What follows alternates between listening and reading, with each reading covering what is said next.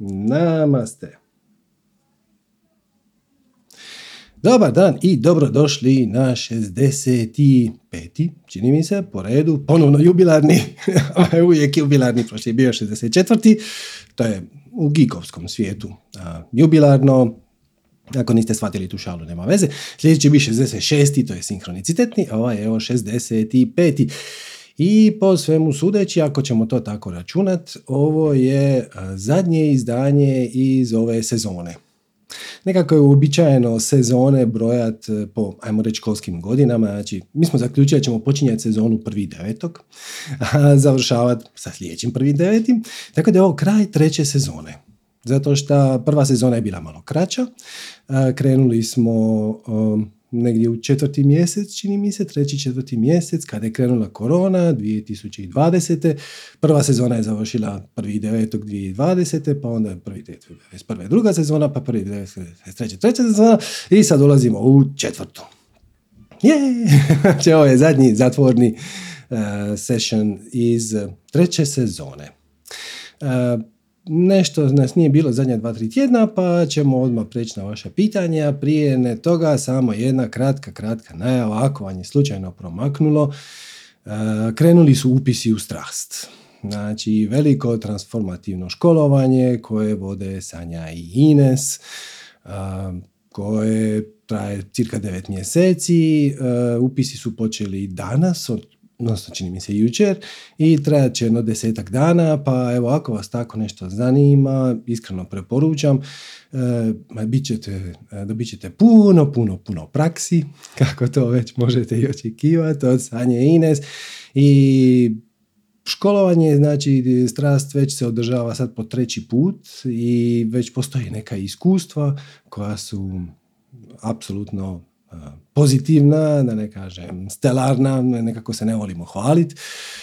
Pa evo, ako vas to sve skupa zanima, na svim našim klasičnim komunikacijskim kanalima, na Viberima, na mailovima, možete dobiti link i na čitovanje na www.vrsupernaturals.com i onda tamo potražite, odmah imate na naslovnici strast, veliko transformacijsko školovanje, traje devet mjeseci izuzetno je korisno, e, pa evo, to je sve što imamo za danas za najavu.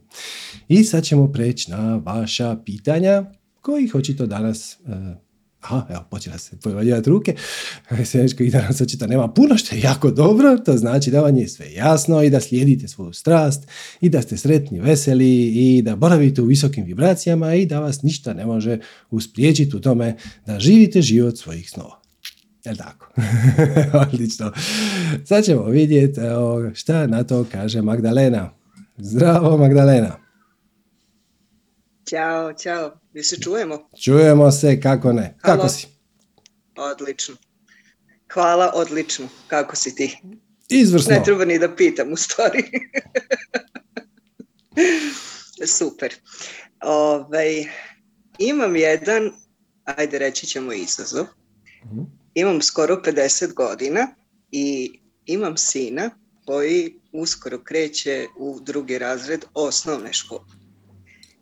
I trenutno, posle nekih njegovih pitanja, ovaj, a samo ću ti približiti otprilike o kakvom se klincu radi, vrlo aktivan od malena, od rođenja, futbal, violine, čuda, čak kad sam mu rekla da ću možda pričati danas sa tobom, puno te pozdravio, rekao je da te ponekad sluša na YouTube-u i kada dođe u Hrvatsku, on će da te upozna, da budete najbolji drugari i onda ćete biti zajedno profesori života.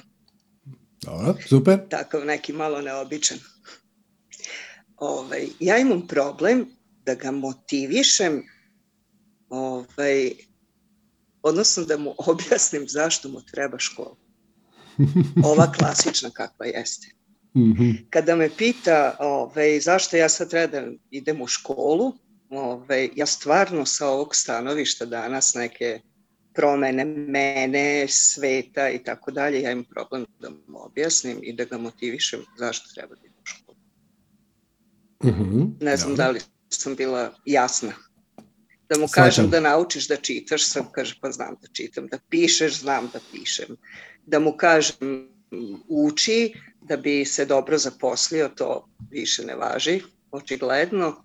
Ovaj, on je dete koje ima neki svoj, ako mogu da kažem, cilj, jako voli futbal i on sad možemo reći živi svoju strast.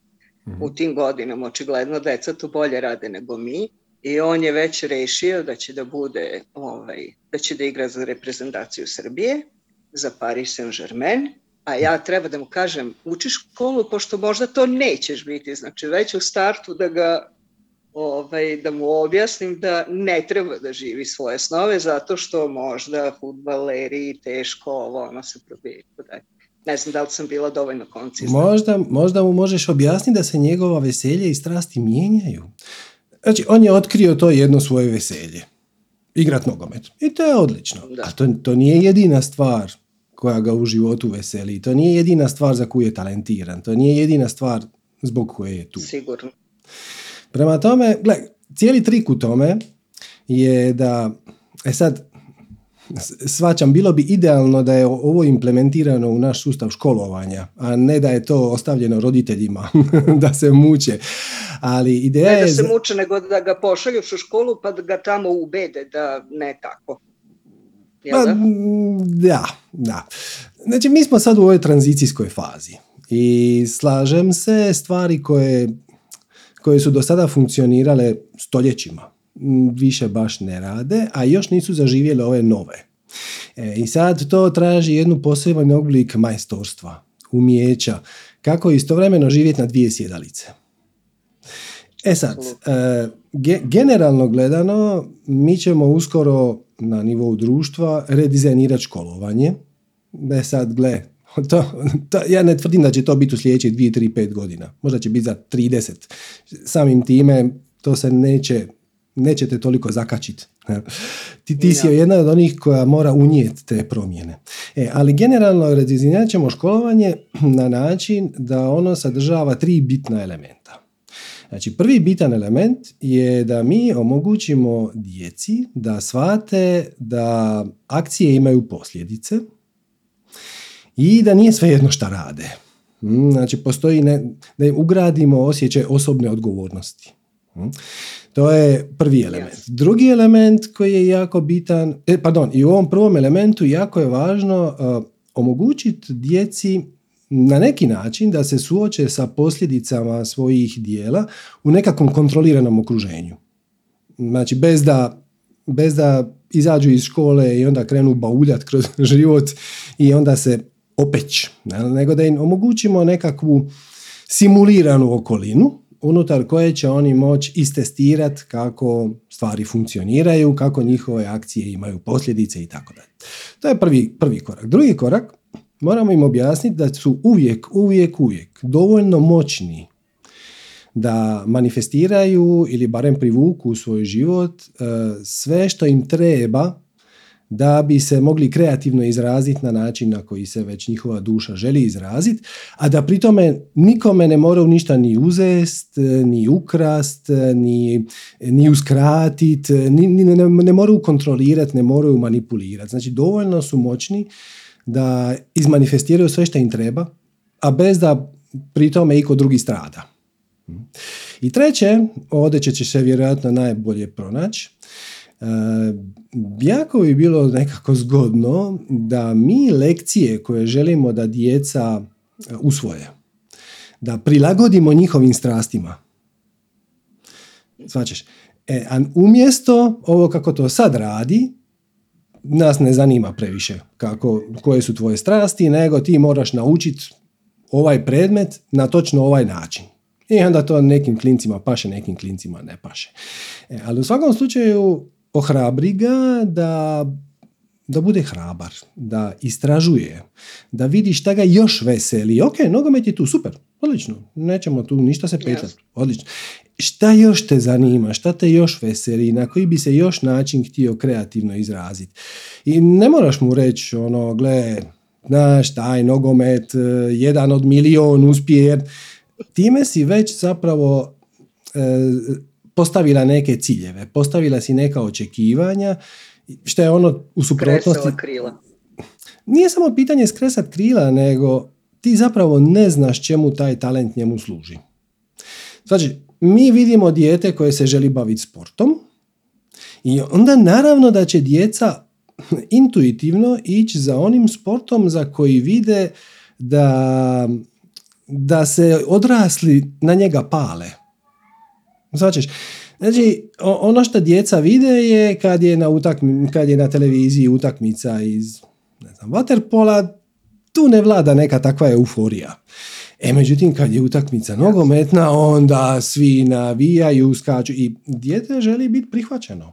Dijete želi biti e, pohvaljeno, že, dijete želi da mu se da želi se uklopiti. E, I onda mu se čini da, s punim pravom, da će to najlakše napraviti ako se bavi sa onim aspektom tjelesne kulture koji izaziva najveću euforiju, najveće veselje, najveć, svi pričaju o tom nogometu. Ne. Tako da, čak je veliko pitanje da li stvarno nogomet njegova najveća strast, je li to stvarno njegovo najveće veselje?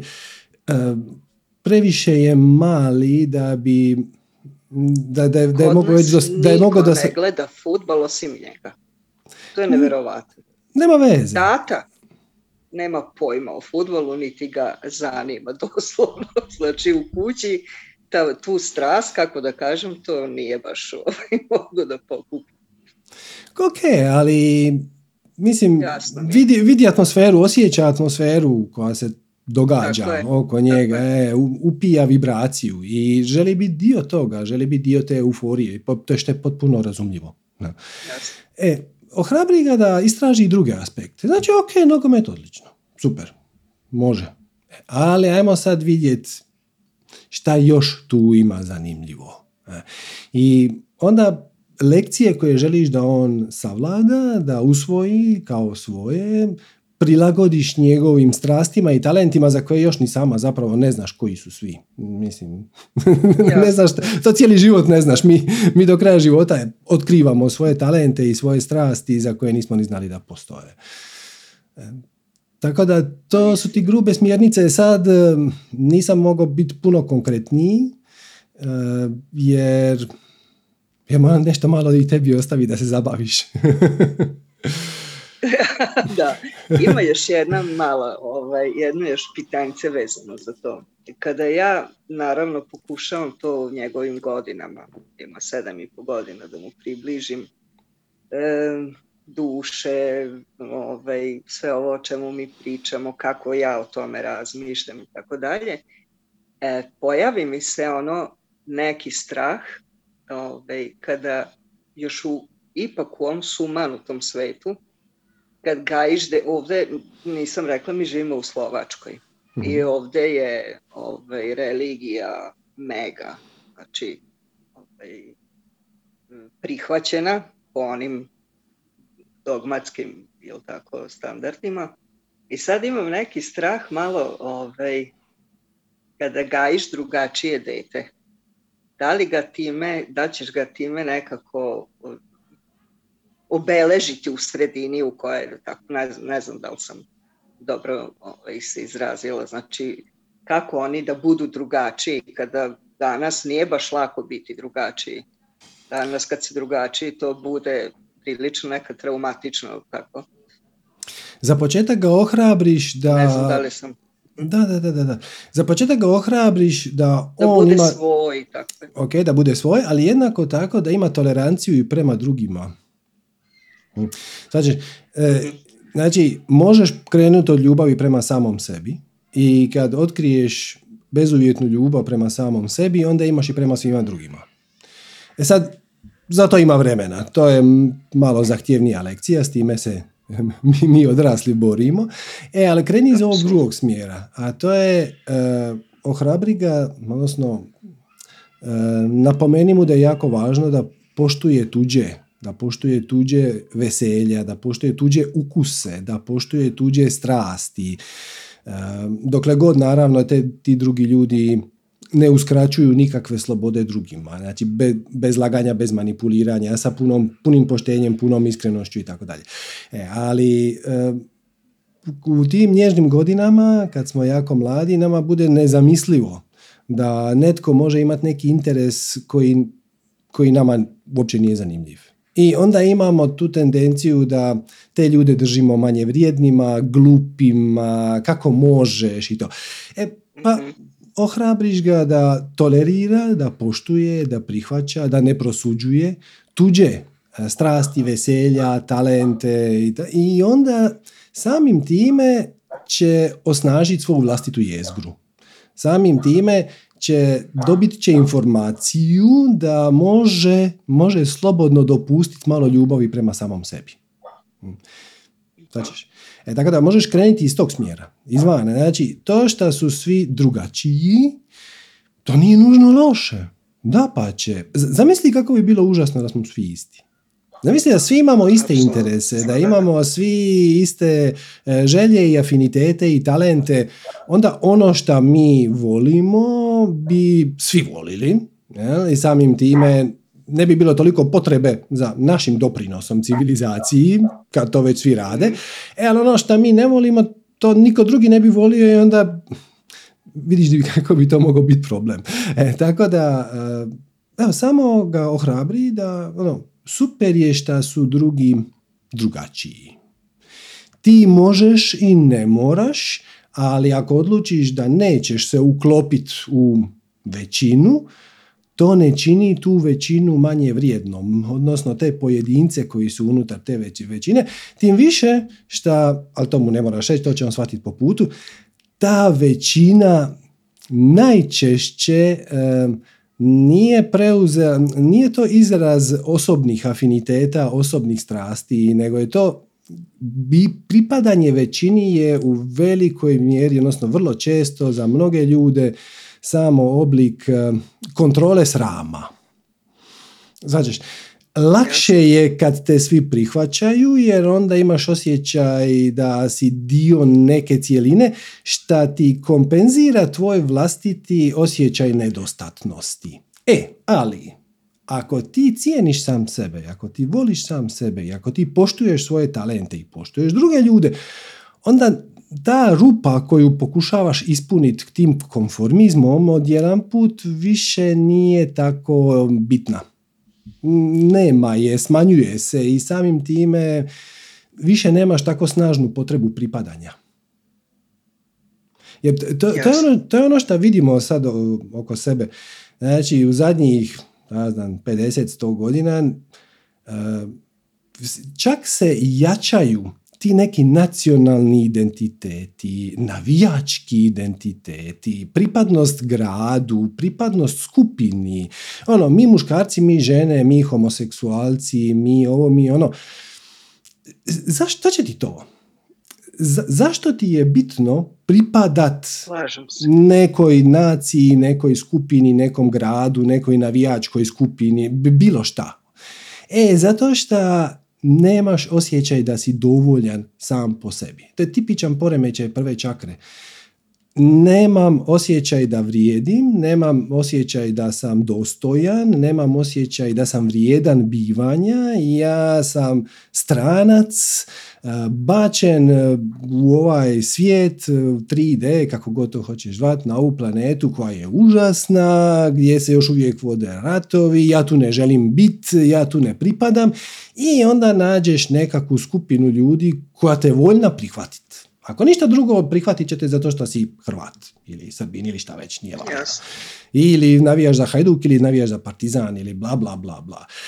To su sve lažni identiteti lažni identiteti koji u konačnici proizlaze iz lažne identifikacije sa tijelom. 99,99% ljudi kad kaže ja, misli na svoje tijelo, na svoje misli, na svoje emocije, na svoje percepcije, na svoje stavove i na svoje ukuse. To su sve lažne identifikacije. I zato smo tu na satsangu zapravo da bi razriješili sami sa sobom ta, tu zabludu, to je, čista, to je čisti nesporazum. To je kardinalni, fundamentalni nesporazum koji je korijen sveg zla i sve, svih loših stvari koje se događaju u svijetu, a to je naša identifikacija, to prvo sa tijelom, pa onda sa stavovima, pa sa emocijama, pa sa percepcijama, onda kad smo ušli u, u misli i ukuse, onda odjedan put oni koji ne misle kao ja su glupi, oni koji nisu moje nacionalnosti, nisu bezvrijedni, bla, bla, bla, bla. To je, to je, samo, to je samo jedan kapitalni nesporazum.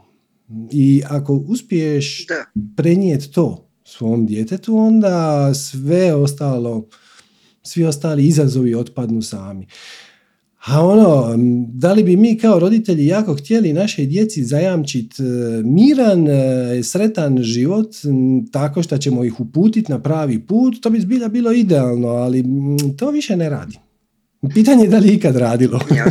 Samo smo se, dugo vremena smo se tješili da se to može. Pokazalo se da nije baš to je tako. I to je ponekad to uspije i ponekad stvarno um, djeca otkriju svoju strast uh, koja je dovoljno profitabilna i zanimljiva i njihovim roditeljima i okolini da se onda oni zadrže i onda postanu, ne znam, odvjetnici ili postanu znanstvenici, inženjeri, nešto što ih doista zanima, ali hrpa, hrpa, hrpa ljudi, ogromna hrpa ljudi i završi neki faks koji ih ne zanima samo zato da bi imali neki papir i onda na kraju u boljem slučaju rade nešto posve sedmo i budu s time zadovoljni, a u lošem slučaju pomire se s time ja sam ekonomist i onda do kraja života trunu i zapravo se nikad ne zapitaju niti šta mene zanima, ni šta bih ja htio jer ziher je ziher. Sigurno je sigurno, najsigurnije je i čistim putem koji idu svi, ali samo tome to, ono, praksa pokazuje da to više ne radi. To me i čudi kako je moguće da sad, recimo, u tom, ajde da kažem, 21. veku, kad sve je otvoreno, toliko informacija možeš da dobiješ, sve što te zanima, ovaj, i da u tom nekom veku kad bi trebalo sve nešto kao da cveta, da tu sad ne, Znači imam utisak da se ljudi sve više zatvaraju. mm To što kažeš u te grupe, ja sam ovo, ja sam ono, ja sam ne znam, umjesto da se otvaramo jedni prema drugima, imam utisak da su te grupe homogenije i agresivnije. Jesu. To nije ono kao dobro ne mislimo isto, pa kao nema veze, ne, nego spreman da te ulema da te ne znam, ako nećeš i vakcinu si antivakser, ako nećeš ovo onda si anti ne znam šta, znači to više nije ono kao u redu je. Ja, ja mog klinca učim da je u redu biti drugačiji, da svako ima pravo na svoje izbore i da treba to da poštuje i da ljude ne razlikuje po tome, tome i tome, to ne dolazi u obzir i tako dalje, ali sa druge strane je naš komšijski klinac kome kad je mali rekao da pakao ne postoji, da ljudi kad umru, oni idu u nebo i onda se ponovo rode, ovaj otišao tati plačući. Ali doslovno. Znači, okay, koje se vodi u crkvu redovno i tako. Znači, kako je moguće da toliko... Izvini. Evo, pitanje za tebe. Šta stoji u pozadini svih tih tendencija? Pa ne znam.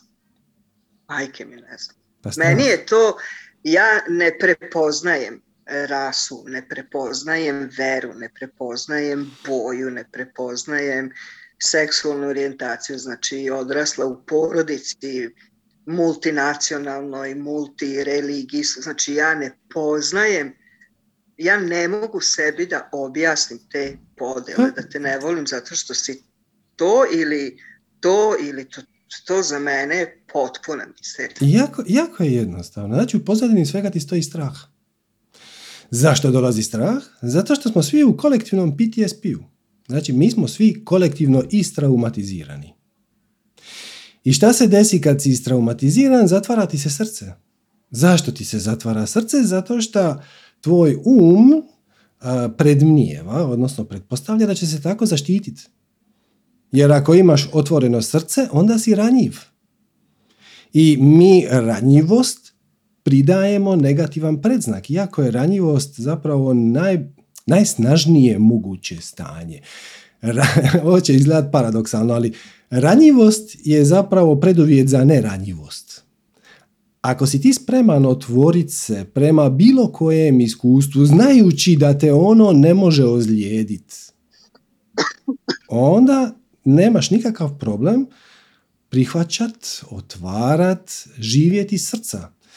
E, ali ako ti misliš da ti svi okolo rade o glavi, onda ćeš se zaštititi, a um će se zaštititi tako što će preuzeti kontrolu, zatvorit će srce i prebacit će sve potencijalne neugodne emocije u racio.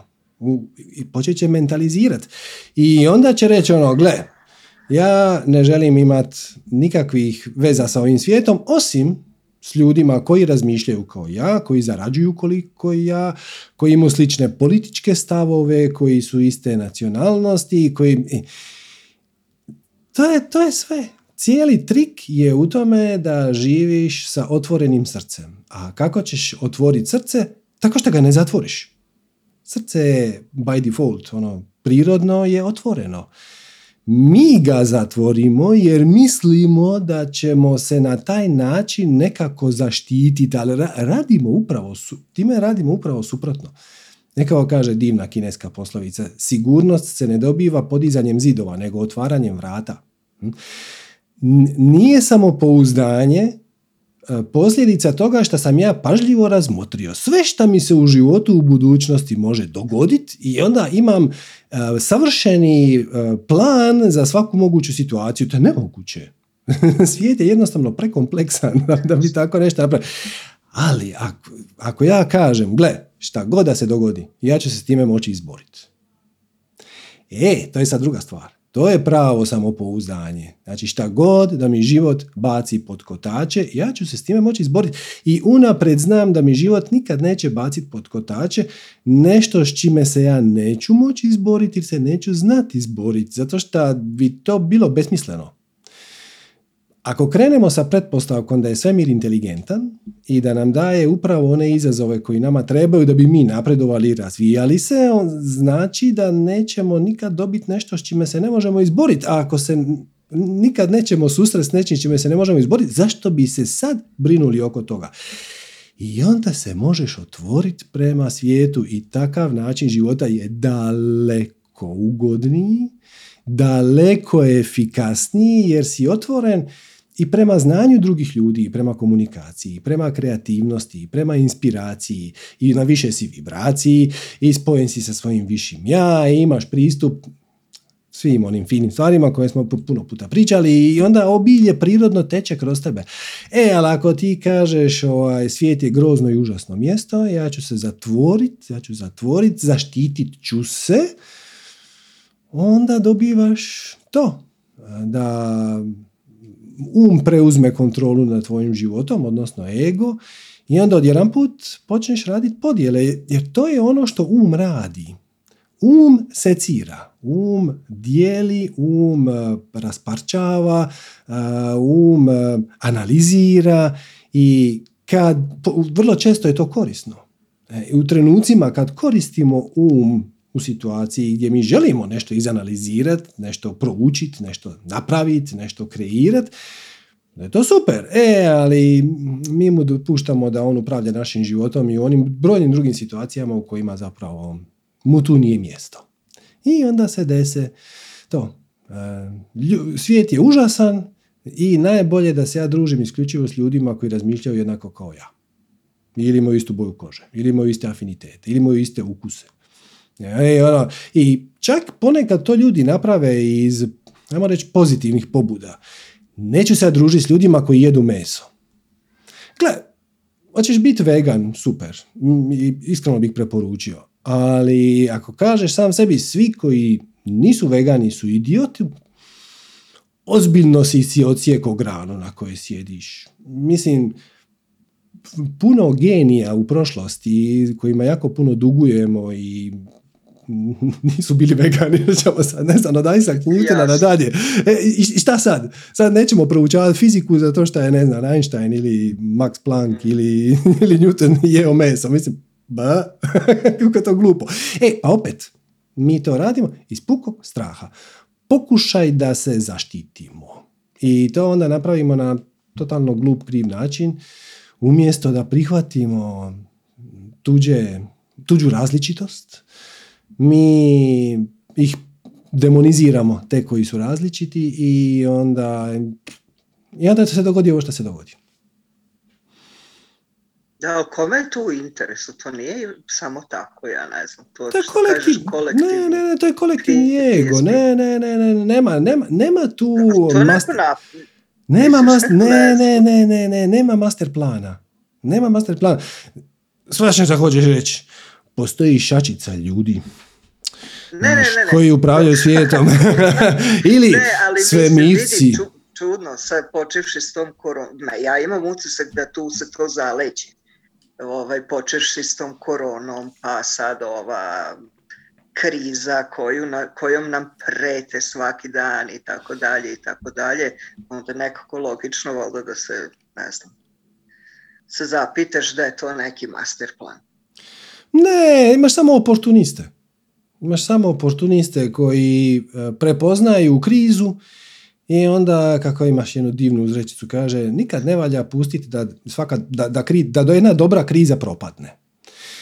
Ali to, ti je sam, ali to je samo ego, to ti je samo ego. Pa, I zato što se ja osjećam nesiguran. Ja zaključim da ću ja biti sigurniji ako budem, ako svi budu slušali mene.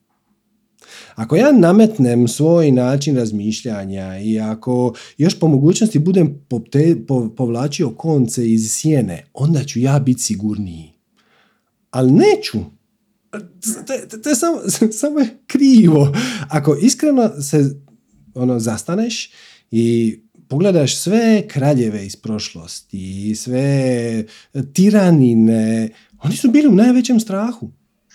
Mislim, uključivo i Hitlera, neću ga braniti, da se razumijemo, napravio je čovjek more užasa. Ali, da li je on stvarno mirno spavao? Ja sam duboko uvjeren da nije. Da je on živio u paničnom strahu da će ga neko pokušati ubiti. Ja pretpostavljam da je takvih pokušaja i bilo. Jednako vrijedi i za sve ove stanjine i sve ove tirane koji su čvrstom rukom uvodili diktature i ubijali sve neistomišljenike i sve koji su im smetali i sve koji im se nisu sviđali. E, on, oni su na kraju napravili sami sebi zatvor. Živjeli su u vlastitom zatvoru jer ja mislim, da, da li se Hitler mogao onako obući cipele i onda se prošeta do dućana kupiti jedno pecivo za doručak? Nema šanse. Jer je imao previše neprijatelja. Čak i u svom kad je bio u svom najsigurnijem mjestu usred ne znam, Berlina. Uvijek postoji šansa da je neki špijun se tu uvuko i dosta je jedan da ti dođe iza leđa i učini puf. I ta ideja te užasava. I šta onda napraviš? Sagradiš oko sebe vojsku, policiju, eh, strah, eh, policijsku državu. A, ali to sve dolazi iz fundamentalne nesigurnosti koja opet... koja opet ima korijena u onoj jednoj, jedinoj, fundamentalnoj um, kako to, nesporazumu. A to je da smo mi ovo tijelo. Kad bi ti svačao van svake sumnje da ti nisi ovo tijelo, da ti imaš tijelo i ono ti koristi, da se krećeš, da imaš kompletno iskustvo života, hm? i imaš emocije, da, koje dolaze iz tvojih definicija, uvjerenja i tako dalje, dijelom su kroz, uh, trigerirani su kroz okolinu, znači kroz stvari koje se događaju. Da pazi, stvari koje se događaju nisu nužno ni dobro ni loše. Mi smo ti koji im pridjeljujemo predznak. Naš um im pridjeli predznak, meni se ovo sviđa, meni se ovo ne sviđa. Bilo je bolje da je ovako, bilo je bolje da je onako. Svijet bi bio bolji kad bi svi ovako i onako. A to je sve samo jedan kapitalni nesporazum ono što ti jesi, ti si promatrač svega toga. Ti si svijest koja ima kompletno iskustvo zahvaljujući egu. Zahvaljujući egu koji te fokusira u realnosti, ti imaš kompletno iskustvo bivanja na ovom mjestu i u ovo vrijeme i imaš punu slobodu, punu slobodu, uh, slobodnu volju da poduzimaš akcije koje rezoniraju s tobom. I to je sve. Znam da zvuči, zvuči banalno. Ono, sve ćemo probleme riješiti. Znači, ili barem svi bi problemi automatski otpali, bili bi riješeni kad bi ljudi shvatili svoju pravu prirodu. I onda počeli postupati iz te perspektive, odnosno radili jedinu logičnu stvar, a to je dopustili svojoj duši da se spontano izrazi na koji god način se duša želi spontano izraziti, poštujući slobodnu volju drugih. Znači, s punim poštenjem.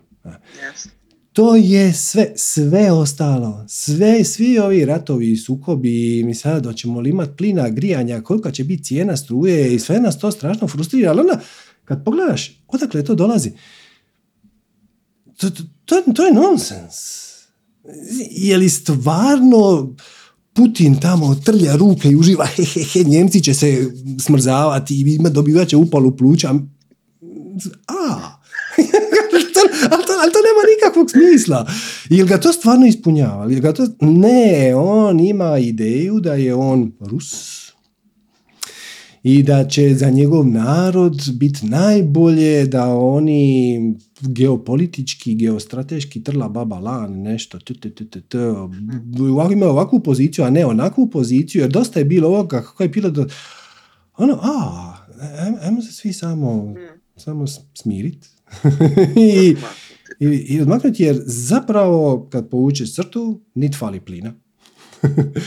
nit, yes. fali struje, to, je samo stvaranje umjetnih nestašica da bi meni bilo bolje, a da tebi bilo lošije, kako bi onda ti meni pristao dati nešto što ja zapravo ne želim, a ti mi inače to ne bi dao. Ajme majko.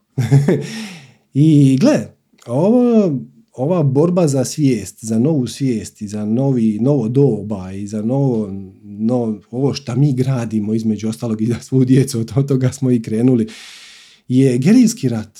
Nema, ne, ne možeš nikoga prisilit da se ne boji. Ne možeš nikoga prisiliti da spozna vlastitu prirodu. Ne možeš nikoga prisiliti da omekša svoj ego. Jer čim mu kažeš ti moraš omekšati svoj ego, taj ego se stisne se, on, ko, ko jaje.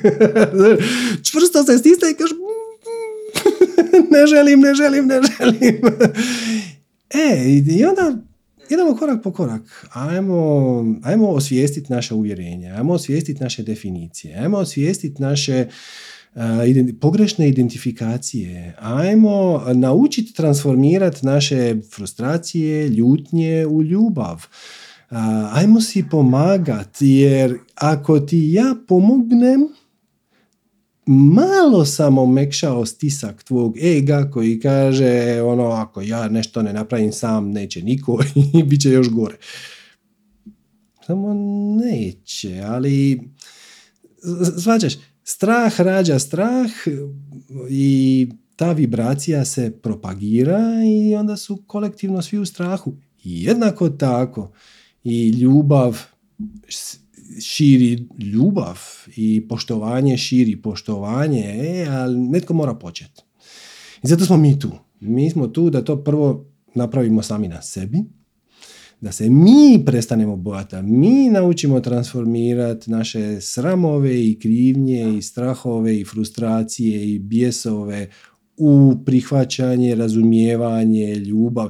Jer sva ove situacije geostrateške o kojima smo sad pomenuli, postanu tako smiješne kad se prestaneš opirat, ono, ovo je dobro, ovo je loše, ovo ovako bi smijelo, ovako ne bi, i, i doista ih shvatiš.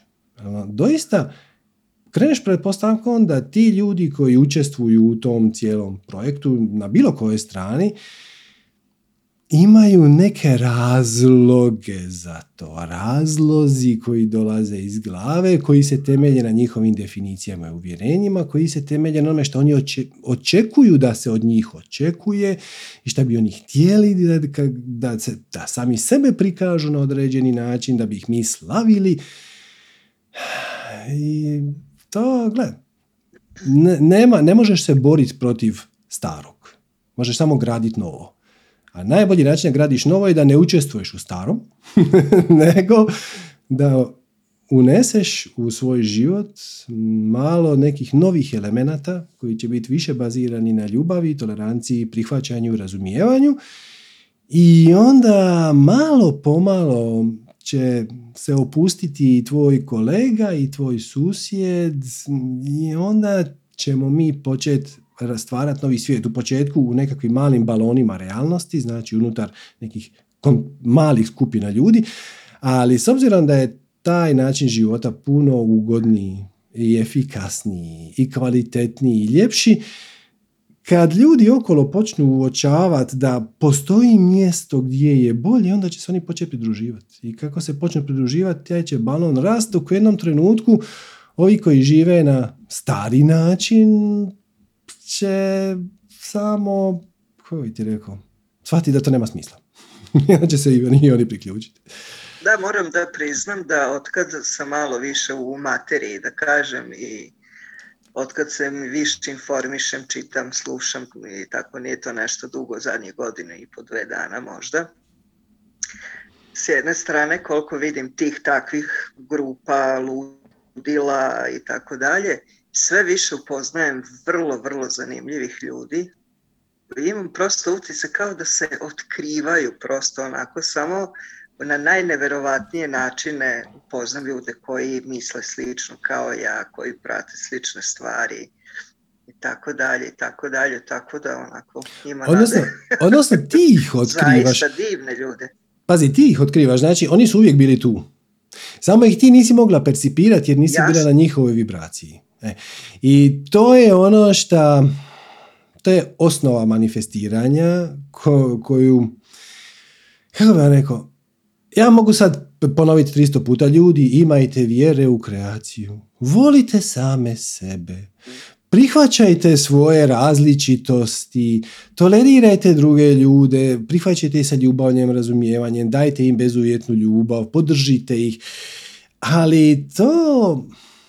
Ne, ne mogu vas natjerat na to. Jer kad bi vas išao tjerat na to, postigao bi kontraefekt. Mislim, zašto, te, zašto, zašto me ti moraš tjerat na nešto što je načelno u mom interesu? Znači, mislim, ko, ti je, ko te natjerao da spojiš svoj, svoj dom na internet? Niko. To je dobra ideja. Ono, ko te natjerao da kupiš smartphone? Niko. To je dobra ideja. Dobre ideje ne, ne moraš, ne moraš nagurivati loše ideje moraš nagurivat, jer ih niko ne želi.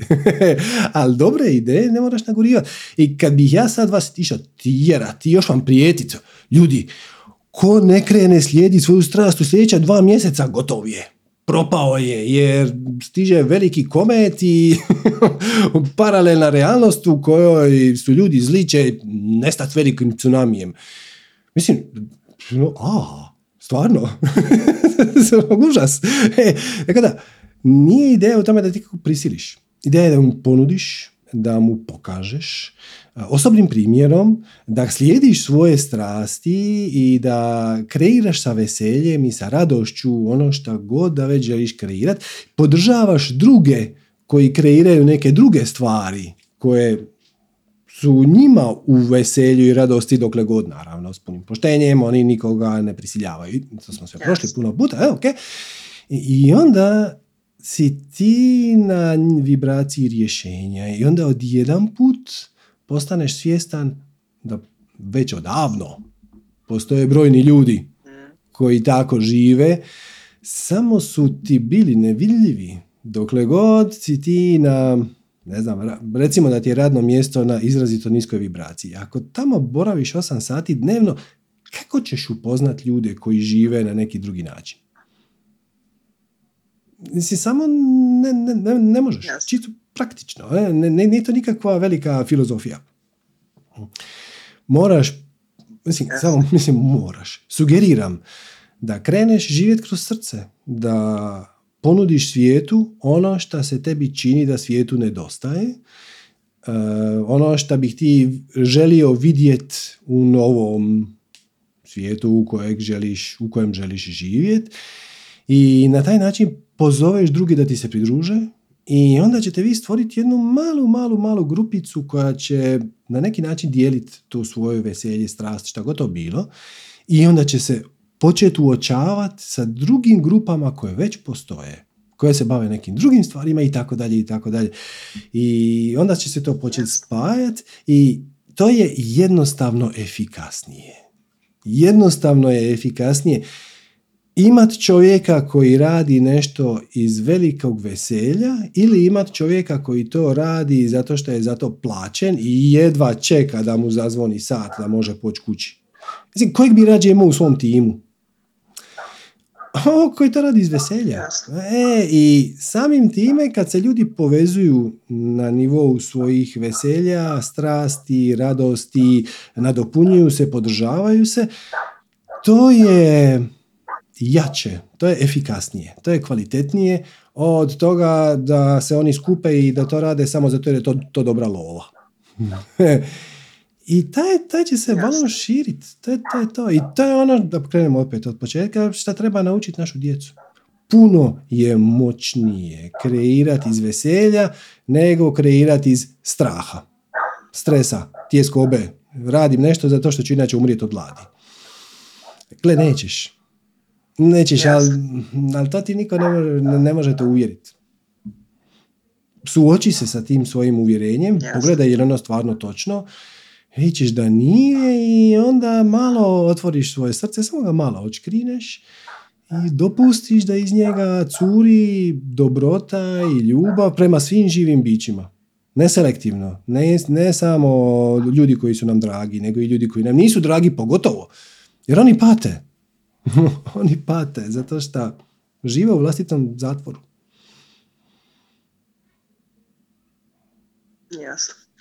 Mnogo ti hvala. Mnogo ti hvala i bilo mi je zadovoljstvo da porazgovaramo. Hvala također. Ćao. Namaste. Ćao. Eto, dobro. Ajmo dalje, recimo, recimo Branka. Zdravo, Branka. Hej, hej, mi se čujemo? Čujemo se, halo, halo. E, zdravo, zdravo, evo me iz Novog Sada, da vas mhm. pozdravim ponovo. E, samo da se sakrijem u sobicu, da budem sama, ja se izvinjavam. Može.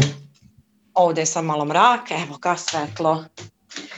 E, I, ja imam... I bi svjetlo. Je, e, svetlo, evo ga svetlo, da, u sobici. Ovaj, kako ste? Da vas pozdravim sve tu na okupu. odlično, kako si ti? E, pa ja sam odlično. Sad sam još bolje kad pričam s vama. Super.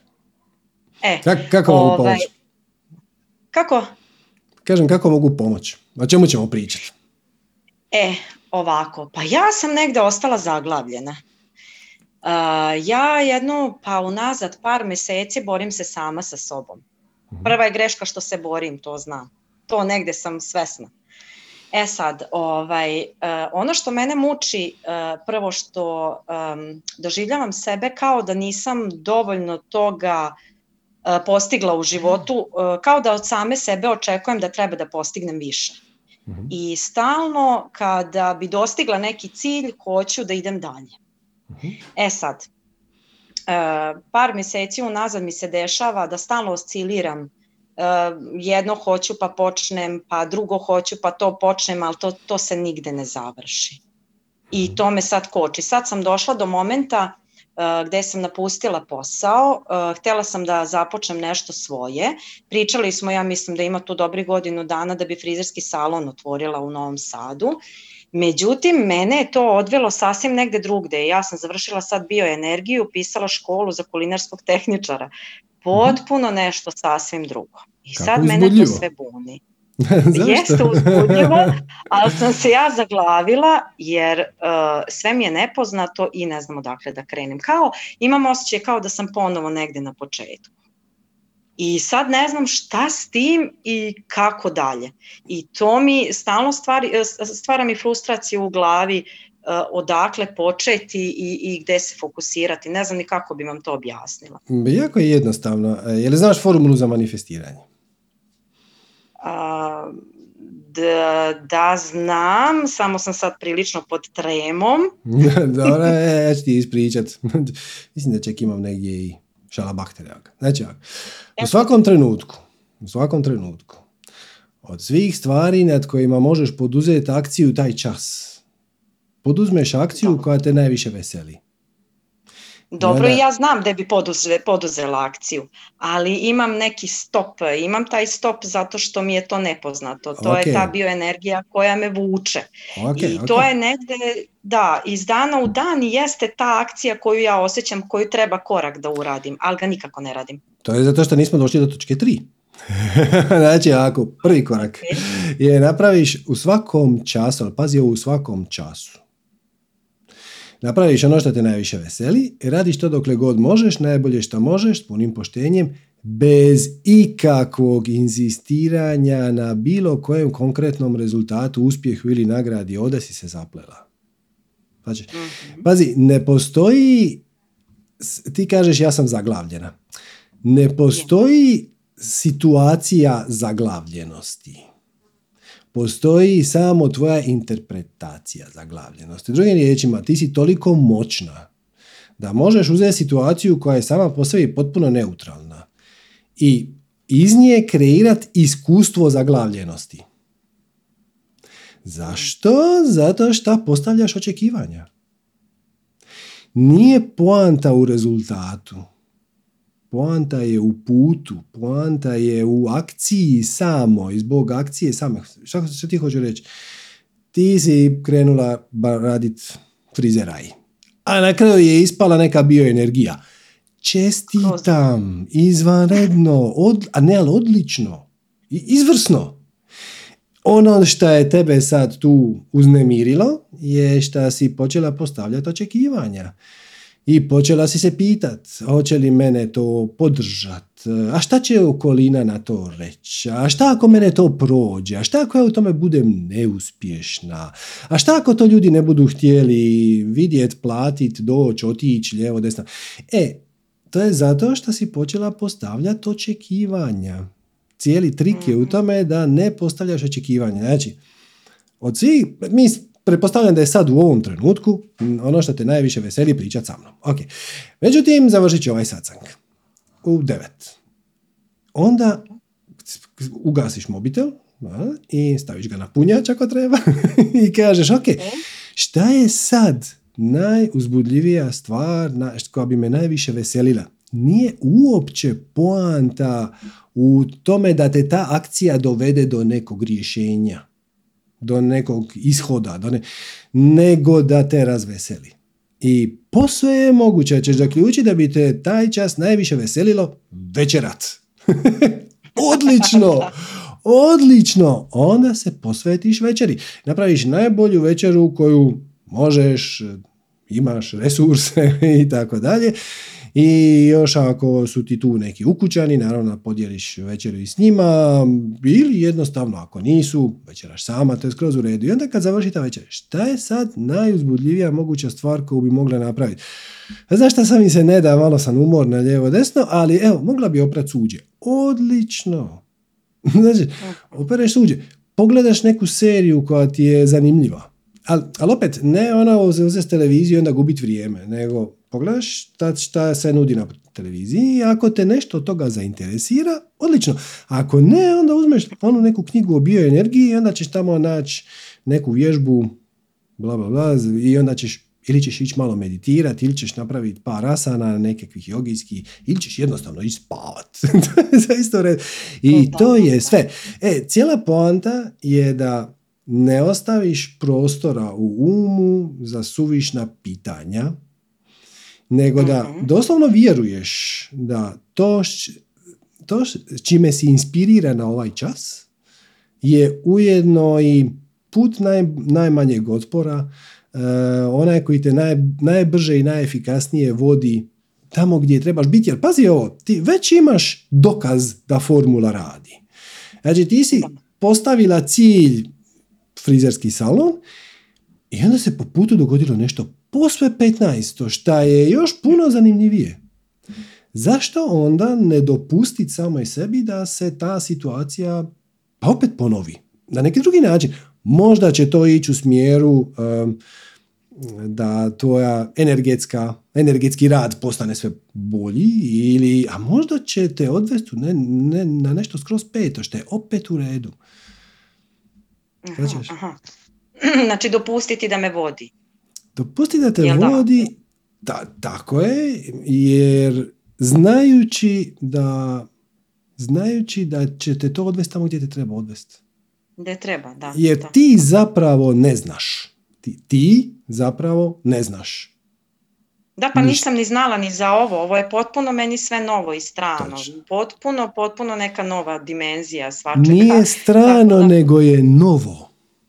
Novo, novo. E, velika je razlika, velika je razlika. To je savršeno. To je apsolutno savršeno. Znači, dobila si priliku istražiti nešto novo nešto ne... I samim time što ti je novo, a pazi, nije to sad nešto što si ti smislila, što to niko nikad nije vidio u povijesti. Postoje brojni ljudi koji se bave energetskim radom već tisućama godina. Postoje brojne tradicije. E, odlično. Nije li to uzbudljivo? Istražiti šta oni sve... Da, i samim time kad kreneš sa veseljem, kad kreneš sa veseljem u taj proces, onda ove, ovi prigovori u glavi, a, će to ja znat, će li to ljudi htjeti, koga briga. Jasno. jasno, jasno. Još jedno pitanje imam vezano za najstarijeg sina. Imam ih troje. Mm Ovaj najstariji ima 20 godina. Uh, on je prošle godine upisao fakultet ekonomije i mhm. njemu to njemu se to nikako ne sviđa. Ja ga nisam forsirala, pošto su oni svi troje su slobodni, imaju, znači slobodno razmišljaju, potpuno, potpuno drugačiji malo, drugačiji su vas pitani nego sad s roditeljima s kojima se ja susrećem i decom njihovom. Nisu usmeravani tako moraš ovo, moraš ovo što je majka, što je otac i tako dalje. E sad, Luka je negde, voljela bi u stvari da mu pomognem da da shvati šta je njegova strast. Uh, on je krenuo na ekonomiju iz razloga što su uh, baka i deda, odnosno moji roditelji su ga uverili da je njemu fakultet uh, potreban radi posla i radi toga da bi imao jednog dana diplomu koja će njemu možda zatrebati. Mhm. On ne rezonira, apsolutno ne rezonira sa tim i on je od toga odustao. E sad, e, kako bi ja njemu objasnila? Znači on je negde tu e, blizu nama, blizak je, još nije toliko, nije toliko ni iščitao i tako, ne upušta se baš u celu priču, ali negde shvata. Pročitao je neke knjige, zna o čemu se radi i tako dalje. Međutim, e, volela bi nekako da mu pomognem da otkrije koja mu je strast i kako bi on bolje funkcionisao pa ne znam, e, da, da ne doživljava sebe e, samim tim što je odustao od fakulteta, e, da je sebe ponizio ili unizio ili da, da mu to ne predstavlja neki problem. Ne znam da li imaš možda neki savjet za mene. Ti kao roditelj sve što trebaš je pružiti mu bezuvjetnu podršku. To ima. I... To da, da, ima da, u svakom momentu troje, znači to uopšte nema, nema.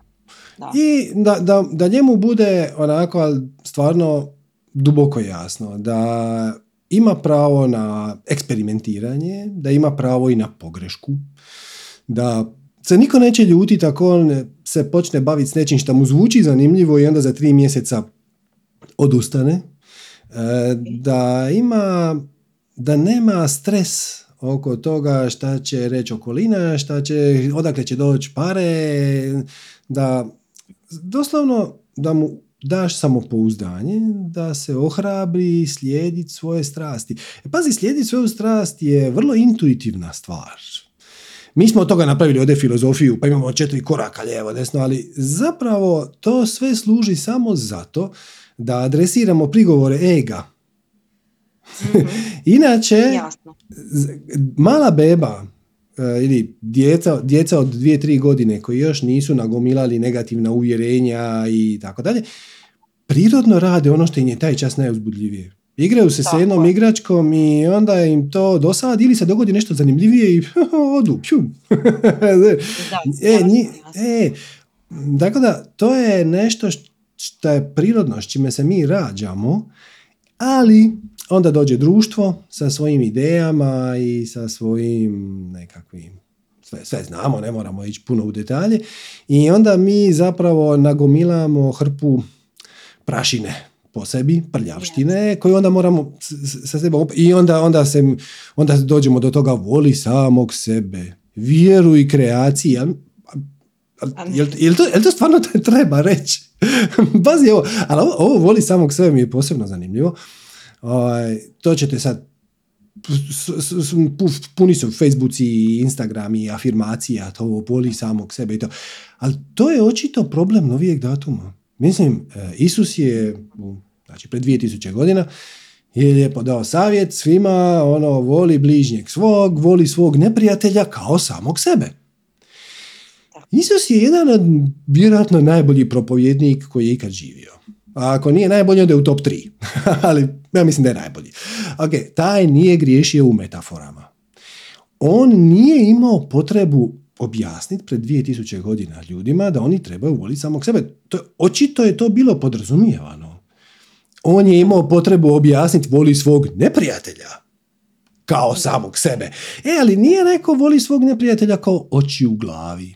Voli svog neprijatelja kao što voliš e, svoju ženu ili kao što voliš svoju majku ili tako ne, nego voli neprijatelja kao što voliš samog sebe. Nije, očito u njegovo doba taj koncept volje samog sebe nije bilo nešto što je trebalo posebno objašnjavati. Da, ja A u današnje doba se to promijenilo. E, mi preziremo same sebe. Jer nismo dovoljno dobri, jer nismo dovoljno ovo, ne zarađujemo dovoljno, ne dive nam se dovoljno, nismo, nemamo dovoljno followera na Instagramu, nismo dobri influenceri, bla, bla, bla, bla, bla. E, tako da, znaš, no, sve što treba je slijediti svoje srce. Jedino pitanje je, ako ne slijediš svoje srce, zašto to ne radiš? Koje ti se mm. uvjerenje potkralo, koja definicija, šta je najgore šta misliš da će se dogoditi ako slijediš svoje srce. Ali to je jedan krajnje intuitivan savjet. Ne, ne, ne, u normalnim uvjetima ne bi ga trebalo nešto sad posebno argumentirati i objašnjavati. mm Jasno, jasno. Jasno, Serđo, hvala ti puno. E, to je bilo toliko od mene. Super. Puno hvala. Hvala tebi. Ajde, pozdrav. Ćao, čao. Ćao. Ok. Ajmo, ajmo, Snježana. Bravo, Snježana. Vidim da mašeš, ali... Jel, evo, jel se čujemo? Sad se čujemo, može. Prvo pozdrav za Branku, moju novosađanku, i pozdrav i za sve ostale, ali prvo Branku. Baš sam se obradovala. A vi se inače, se poznajete ili samo živite u istom gradu? Ne, ne, ne, ne, živimo, ja, ja sam iz Novog Sada, ali više ne živim u Novom Sadu, ali Novi Sad je moj grad. A ovaj, malo, mi je, malo me je podsjetila na mene s onim početkom priče, pa mi je baš bilo zanimljivo. E, evo ovako, dakle ja da krenem. Evo ovako, ja ću da krenem od toga da se ja bavim 20 godina medicinom, mhm. ovom klasičnom konvencionalnom, jer sam ja usput već tu ima dosta godina, shvatila da to mene ne zanima, ta medicina lečenja uzroka, a ne simptoma.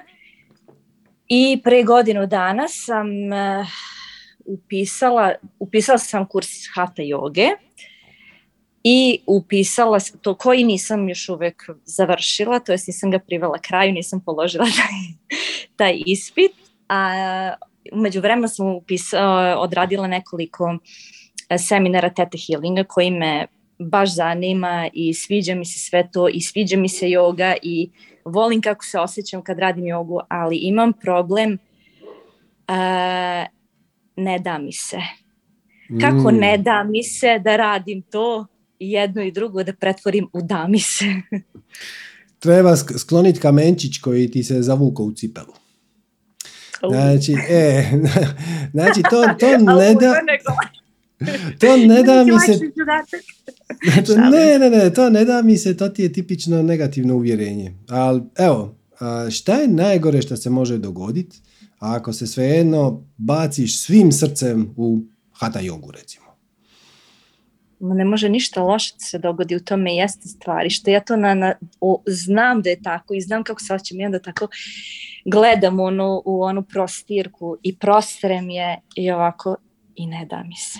Dobro, ali da li bi nešto drugo radila umjesto toga? ali meni je lijepo kad ja odradim jogu, kad odradim čas, kad ga odradim, ne radim ga redovno, da kad ga odradim, ja se stvarno fenomenalno osjećam. I to je, i onda kao pitam sebe, zašto kad se tako dobro osjećaš u tome, zašto onda to ne radiš? Dobro. A da, a da, probaš, a da probaš tu svoju strast podijeliti sa drugima? Bi, bi, bi ti se to dalo? misliš da, da na primjer da ja ovaj misliš ja na ti ovaj da ja Da, da. držim čast nekome ili predajem na tako nekako na to na, primjer. to mislim Na primjer? da Da. da Znači iskoristi E, druge kao zemljenje. E, ali Da. uh, uvijek, uvijek E sad i- tu, tu se onda vraća, javlja još jedna, o, da li ja to mogu, jesam ja dovoljno dobro, da, da, da. E, uverenje, uverenje. e, to je to, to je to. To ti je to. E, Znači, ja znam, da, ajde. e sad, trik je u tome da to samo napraviš. da, Znači, i zanemariš taj glasić u glavi. Glasić u glavi Da. kaže, a šta ako to ne uspije, a šta ako niko ne dođe, a šta ako to ljudima ne bude zanimljivo, a šta ako od toga ne bude mogla živjeti, a šta ovo, a šta ono. I onda se sjetiš da to ne radiš zbog rezultata, nego to radiš zbog akcije same, odnosno to radiš zbog veselja koje proizlazi iz akcije, ne iz rezultata. Ti si sad rekla, ono, meni se ne da stati na prostirku, ali kad odradim svoju hata jogu, onda se osjećam fantastično. To je Da. već na granici, ko, to koketira sa rezultatom. Znači, nije, Da, toliko, da. E, nije toliko da mi se da to raditi, nego mi se sviđa ko- konačan efekt. To nije loše, ali nije prava stvar. Prava stvar je Mhm. kad to što radiš, radiš zbog akcije same, ali jedan od i najjednostavnijih trikova da izađeš iz tog čvora je da to napraviš za druge. Znači, Mhm, doslovno skupiš grupicu od 3, 4, 5 ljudi koje zanima isto to i odvodiš im taj jedan sat i ne bi me iznenadilo da ti satovi hata joge pogotovo ako će to biti neke manje skupine ljudi, poznanika, onda to eskalira u nešto drugo. Da u nekom trenutku tu dodaš malo pranajame, pa onda možda neku malu vođenu meditaciju, pa neku vizualizaciju koju ćeš kupiti po putu, pa onda malo popričate, pa onda pomogneš ljudima da se suoče sa njihovim negativnim uvjerenjima. Pa, to negde u glavi jeste bila moja ideja da spojim tu neku jogu sa, sa teta healingom, koji je meni isto fantastičan i isto tako koliko je, mislim, drago mi je kad na bilo koji način mogu da pomognem neku i to mene jako me ispunjava taj, to kad mogu da dam nešto drugome, da mu pomognem na bilo koji način. Ovaj, ali sam se negde tu, što kaže Branka, zaglavila u svemu tome ne znam, da li, ne, ne znam gde sam se zaglavila. Zaglavila si se Lepo u mi glavi. se ve- pazi, pazi, sama ti riječ kaže. Zaglavila sam se. U glavi. Nisi se ukočila. Da si rekla da si se ukočila, onda bi ja rekao, ok, možda je to u tijelu, možda te bole leđa. A ti si se zaglavila. E, ali jako ti se jednostavno odglavit. Tako što jednostavno napraviš bez razmišljanja. Svađaš? Bez razmišljanja napraviš ono što te veseli i vidiš što će se dogoditi. Šta je najgore što se može dogoditi? Izgubit ćeš dva sata u jednu subotu i, i dobro, i opet, ništa, i opet ništa, sve ok. Da, da. Da. Ja uz to, uz to moje ne da mi se, onda me eh, pritiska me posao koji radim, još uvek ga radim jer mi je on izvor prihoda. Mhm. Mislim, ono, što bi rekli, moramo od nečeg da živimo, da platimo račune i bla, bla, bla, da jedemo. To je tako. Živimo u tom svetu. Ali mene taj posao baš mi iscrpljuje.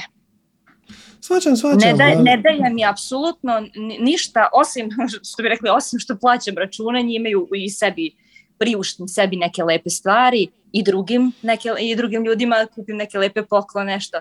To je ono što, je, što mi pruža lepo.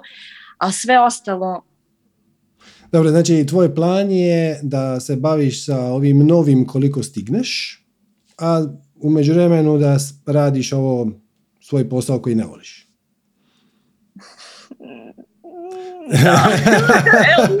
ili, ili ne, Gle, ili da, ajde. pro, taj, može i tako. Može i tako, ali to je neefikasno. To je to ti je tehnika koju dajemo ljudima koji su se totalno splašili. To, to nije za tebe, ti, si bolje od toga. Ali gle ovo, evo, sad ću ti dati jednostavnu tehniku koja ti se zove prag vjerovanja. Mhm. Koja će ti točno, ali točno, zaprepašćujuće točno, otkrit koliko će trajati ta tranzicija. Ako, ako je napraviš ovako kako si ti to zamislila. To je, ostaću raditi na svom radnom mjestu koje mi se ne sviđa, a u međuvremenu ću sve više i više energije ulagati u svoje hatu, svoj teta healing i tako dalje i tako dalje. A to, ti je sljedeće. Znači, počet ćemo, uh, pitanje je kad ću ja moć živjet samo od svog veselja. Počet ćemo sa vremenom koje je više nego dovoljno, ali ono sigurno više nego dovoljno. Recimo 20 godina. Jel ti 20 godina, ali ono van svake sumnje više nego dovoljno da napraviš tu tranziciju? Too much. ok, je li 10 godina više nego dovoljno? A, I to je previše. Je li 5 godina više nego dovoljno? E, I to je previše. Je li 3 godine više nego dovoljno? I to je previše. Je li dvije godine više. E, čekaj, a šta to znači previše? To bi moglo da bude, ajde, ajde, prihvatljivo. Ne, ne, ne, ne, ne, ne, ne, ne, ne, Nije, nije pitanje šta bi ti htjela, nego je Mhm. pitanje šta ti vjeruješ. Znači, ako... Aha, da li ja verujem? A, Da, znači, da li ti vjeruješ da ako nastaviš ovo na ovaj način, a to je da većinu svog vremena ulažeš u nešto što ne voliš i jedan dijelić, ali s vremenom sve više i više ulažeš u ono što voliš, je li deset godina više nego dovoljno da baviš se samo onim što te veseli? Ne baš. E, vidiš, tako da nisi na dobrom putu. Deset godina je puno vremena. Ja. e, drugim riječima treba tu nešto mijenjati. E, ovaj, inače, ovaj postupak uvijek možeš za bilo koju situaciju i kad, kad dođeš do točke, znaš, ono, je li deset godina više nego dovoljno? Je. Je li pet? Je. Je li tri? E, e, to znači da između tri i pet. I onda pogledaš je li ti to dovoljno. Odnosno, jesi s tim zadovoljna? Ti s ovim nisi zadovoljna. Prema tome, treba nešto mijenjati. Treba pronaći uvjerenje koje ti kaže, mislim to ste očito, ali koje kaže ja ne mogu živjeti samo od svoje strasti.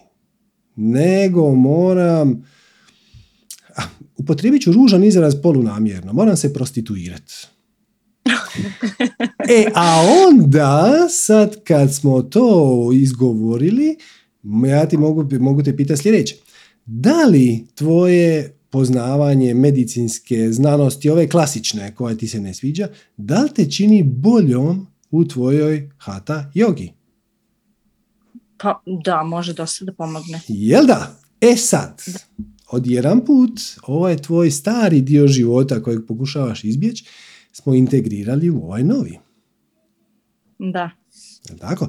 E može sad, mi pomoći i u teta healingu dosta. Može ti pomoći u teta healingu, tako je. I cijeli trik je da šta je moguće više energije ulažeš u željeno, u novo. Mhm. E, I gle, sve bi bilo u redu, čak i da sutra daš otkaz na poslu i odmah ono nožem, kako to, kako to zovu cold turkey, znači ono, kad alkoholičar samo prestane pit, ono, cold turkey, e, da, da samo odrežeš taj stari dio života i kažeš ono, čujte ljudi, dajem otkaz, još mjesec dana sam tu i onda me više nema. Čak i onda bi sve bilo ok, ali ako ti to fura stres, ako ti to čini nelagodu, onda napravi šta je moguće manje sporije. ne maksimalno sporo, nego ono, daj si, kaži sama sebi, recimo, evo, tri mjeseci, šest mjeseci mogu podnijeti. Šest- Ali, Da. u tih šest mjeseci ja ću svaku subotu ili nedjelju održati jedan sat za prijatelje. E, ja ću pronaći prostor. E, šta mi još čini nelagodu? E, ja bi se rado bavila teta healingu, ali nemam dovoljno klijenata. Ok, kako ću se ispromovirati? Mogu li napraviti nekoliko tretmana besplatno? Ja znam da je teta healing tu malo tvrd, kao ono fol, ništa se ne smije raditi besplatno, ali pusti ti to. ni, ni, no, ni, ja nisam tako. Ovaj. E, ali, treba Mene se nisu baš tako učili. Treba se vježbati, treba se vježbati, tako je. E, daj više od sebe. Da. a, kroz e, besplatne videe, kroz besplatne seminare, kroz e, neku grupu koja će, ovo ne mora biti besplatna, znači no, neka grupa koju ćeš voditi jednom tjedno ćeš voditi jogu i onda ćeš reći da je to e, vidi šta ljudima treba, pusti njih da te inspiriraju. Hata Da. za bolna leđa, e, možda je to terapeutska joga, možda je to restorativna joga, e, možda je to krug izlječenja, pa ćete ra- napraviti pet asana, a nakon toga ćete imati vođenu meditaciju. Daj si malo maštu na volju, pusti, ne mora se ne moraš se toliko čvrsto držati nekih fiksnih struktura, znaš, ono, to se radi ovako i to se radi onako i taj sat mora trajati sat vremena ili sat i 15 i mm, daj malo psi oduška Da. i vidi, pusti da te ljudi nadahnu. Pozovi ih, ako tu imaš neke troškove, ako možeš ti nešto i naplatiti, to je sve u redu, ali mm, daj, daj si publiku. Nek te oni inspiriraju. Nek ti oni dođu sa pitanjima. Pa ćeš vidjeti. I dopusti da to ode tamo gdje treba otići. Da. Sve, sve, ovaj, ja sam u svemu tome razmišljala, sve te ideje, sve što si rekao, ja sam već sve, sve to imalo, imam negdje u glavi. E sad imam jednu, E, ali pazi, u glavi, i imam, zaglavljena imam si. jednu, da, imam, zaglavila se u glavi. Da, da, da, da, da, da da. Previše, previše analize vodi do paralize. E sad, ja, ovaj, e, ja trenutno ne živim na svom govornom području, što meni e, predstavlja poteškoću u tom smislu fizičkog, prona, fi, fizičkog kontakta s ljudima. E sad mogu, onda razmišljala sam da sve to prebacim na online varijantu, jer ja na, ne mogu na, na, na, na norveškom jeziku da držim časove joge, to mm, mm, sa mnom ne rezonira, nije, nije meni blisko i ja to ne mogu. Drži, prosto- prosto ne mogu. drži, drži na sanskrtu. Pa, dobro, da, da. Ali pa, pazi, pazi, pazi, pretvori. Ali na- opet dakle, mora, ne- moraš im objasniti na, na ne znam. Ok, objasnit ćeš im, Neki. ali što ti hoćeš reći? Pretvori uh, manu u prednost. Da. Dakle, ti si se sigurno dok si trenira, dok si se vježbala, dok si postajala učiteljica joge, si se naslušala indijaca sa užasnim engleskim. Apsolutno, da. E, ništa, ništa ti to nije smetalo, tako? Pa da. Da, pazi, pričao sam baš pred, kada je to bilo, preklani, s nekim Amerikancem. I ovaj, da ste tako njemu objašnjavam kako ovaj, to je bilo u Meksiku i sad ja njemu pričam kako ja mogu raditi ove konsultacije na engleskom, ali ne mogu na španjolskom. Kaže, Fred, zašto ne? Govori, mi Amerikanci ne vjerujemo nikome da nam predaje jogu na savršenom engleskom. To, to samo, ako mi neko dođe na savršenom engleskom, on nije jogi. Pravi jogi mora biti, oh, ok, ok, now, now, we will, we will put your hand behind your back, put your hand behind your back, and then stretch, stretch. ovaj, tako da, nije to nužno loše. Znaš, da li jedan norvežanin doista očekuje da ti perfektno vladaš norveškim kako bi njemu mogao voditi satove joge? Do, možda do neke mjere, ali ne. Vjerojatno ne. Plus, e, ti satovi postanu relativno tipizirani s vremenom. Hoću ti reći, e, nakon što 20 puta odvedeš, odvoziš to na norveškom, prvi put će biti pakao. I bit će ono, kako se kaže prst, kako se kaže prst, kako se kaže zategni bedra. e, ali Da, da, da. s obzirom da je to neka situacija koja se ponavlja, s vremenom ćeš upast u flow, naučit ćeš tih 50, 150 rečenica koje ti trebaju za odvoditi taj sat. Znači, Da. i to što nemaš savršen akcent, to možda uopće nije loše. Jer ti imaš, ti ćeš možda imat mm, norveški sa balkanskim akcentom i to daje jednu jednu vjerodostojnost. da, da, pogledaj to iz njihove točke gledišta, nemoj to gledati samo iz naše. Da, ali ne, zašto je problem? Nije, nema je problem ono da što ja, moj norveški nije savršen. Ja mislim, pre će biti da ja odbijam da pričam taj norveški. Da ja uopšte odbijam da, da, da, Slažem se, ali da, Norve, da Norvež... nazovemo stvari pravom, pravim imenom. Mislim da ja odbijam da ja budem ovde. To, To je poseban par rukava i možemo i ući u tu temu, ali mislim da ne moramo. Ali šta ti hoće reći? Norvežani, koliko je meni poznato, Norvežani relativno dobro govore engleski, onako. Savršeno. Mnogo bolje nego ja. Mo, možeš im to voditi na engleskom. Da. Svačaš, neće se niko ljudi, možeš im odmah reći, ono, gledajte ljudi, ja sam stranac. Ono, Da, ako, mislim, ako nekome to smeta, Mm, prisustvovala sam ja ovde ovaj, časima joge gde vode čas na engleskom. pa da, Da. Prema tome, to nije, nije nikakav problem. A sad to što se tebi ne sviđa Norveška, to je sad drugi par rukava. I ovaj, gle, ako ne rezoniraš sa mjestom na kojem jesi, a baš te tu ni posao ne drži, nisi baš njime zadovoljna, možda je vrijeme da razmišljiš o nekoj promjeni. Gdje bi radije bila? Gde bi radije bila? Pa, to je diskutabilno sad bi da radije, najradije bi bila na moru. Negde Okej. pored mora. Da, da, da, ali gle, to je... Mora. Ovde ja imam more, ali hladno more. Ne, ne, ne, svačam, svačam, svačam, ali samo nastavi. Samo, samo nastavi razmišljati. Znači, ok, ja želim negdje na more, dobro, gdje je toplije nego ovdje. Ok, ne mora biti tropikana, ali ono ne bi da mi je snijeg do, do tu. ok, nastavi, samo nastavi i onda u jednom trenutku ćeš se sjetiti da bi to možda mogao biti, sad ću ja lupit, Portugal. I onda odeš na tjedan dana u Portugal. I onda ćeš tamo i kažeš, nije, nije to to. Skoro, ali nije to to. I, ali dopusti, dopusti da te srce odvuče, da malo istraži, malo vidi. Ako te neko mjesto vuče, čak i ako ono se ne uklapa, ono, ti bi sad nešto te vuče da odeš na skijanje u Austriju, ne bi tamo išla živjeti, ali nešto te, samo odeš, jer to je može lako biti poruka od tvog višeg ja, da te tamo čeka neko novo iskustvo, neka nova osoba, neka nova situacija, neka ideja, ne, ne, ne, ne neka nešto, nešto. Samo, samo poslušaš, ono, šta možeš izgubiti.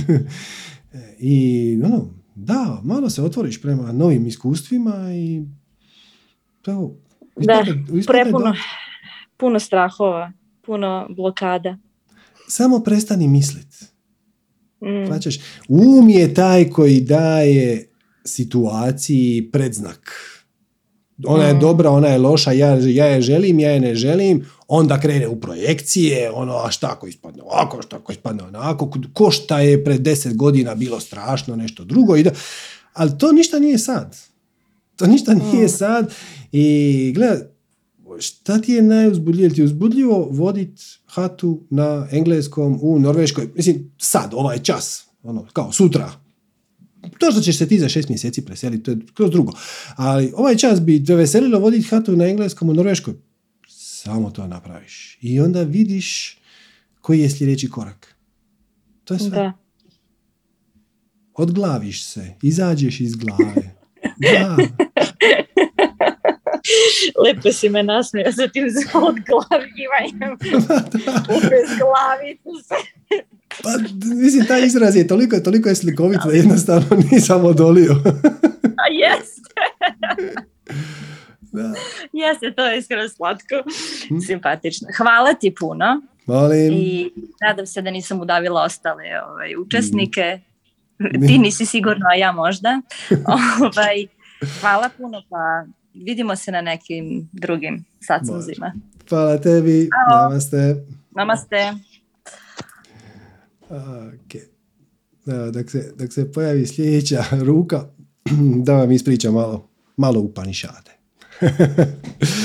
Upanišade su, ako slučajno ne znate, vjerojatno najstarije zapisano znanje. To je prije Bhagavad Gita. Bhagavad Gita je velikim dijelom bazirana na Upanišadama. I oni vam tamo daju zapravo put za prosvjetljenje. I to je napisano kroz priču jednog tinejdžera, dječaka, Ničikete, koji priča sa bogom smrti, Jamom. Tako, I sad njemu Jama daje savjete kako dosegnuti prosvjetljenje, odnosno ako ništa drugo, kako živjeti život vrijedan življenja. I vrlo je jednostavno, kaže Jama. Postoje dvije, ajmo reći, kategorije akcije koju možeš poduzeti. Preja i streja. Preja je u najgrubljim crtama ono što je ugodno. A streja je ono što je korisno. Trik je u tome da šta je moguće češće postupaš, znači napraviš streju, znači ono što je korisno, a ne ono što je ugodno. E, to se odnosi na sve moguće detalje života.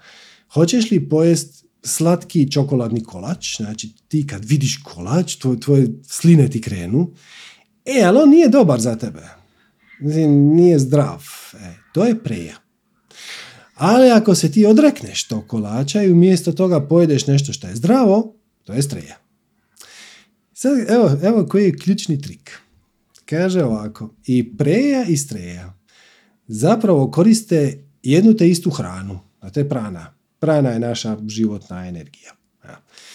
Svaki put kad napraviš nešto šta ti je ugodno, znači udovoljiš svom egu, udovoljiš svojim osjetilima, ti si potrošio malo prane na nekorisnu stvar, na uzaludnu stvar.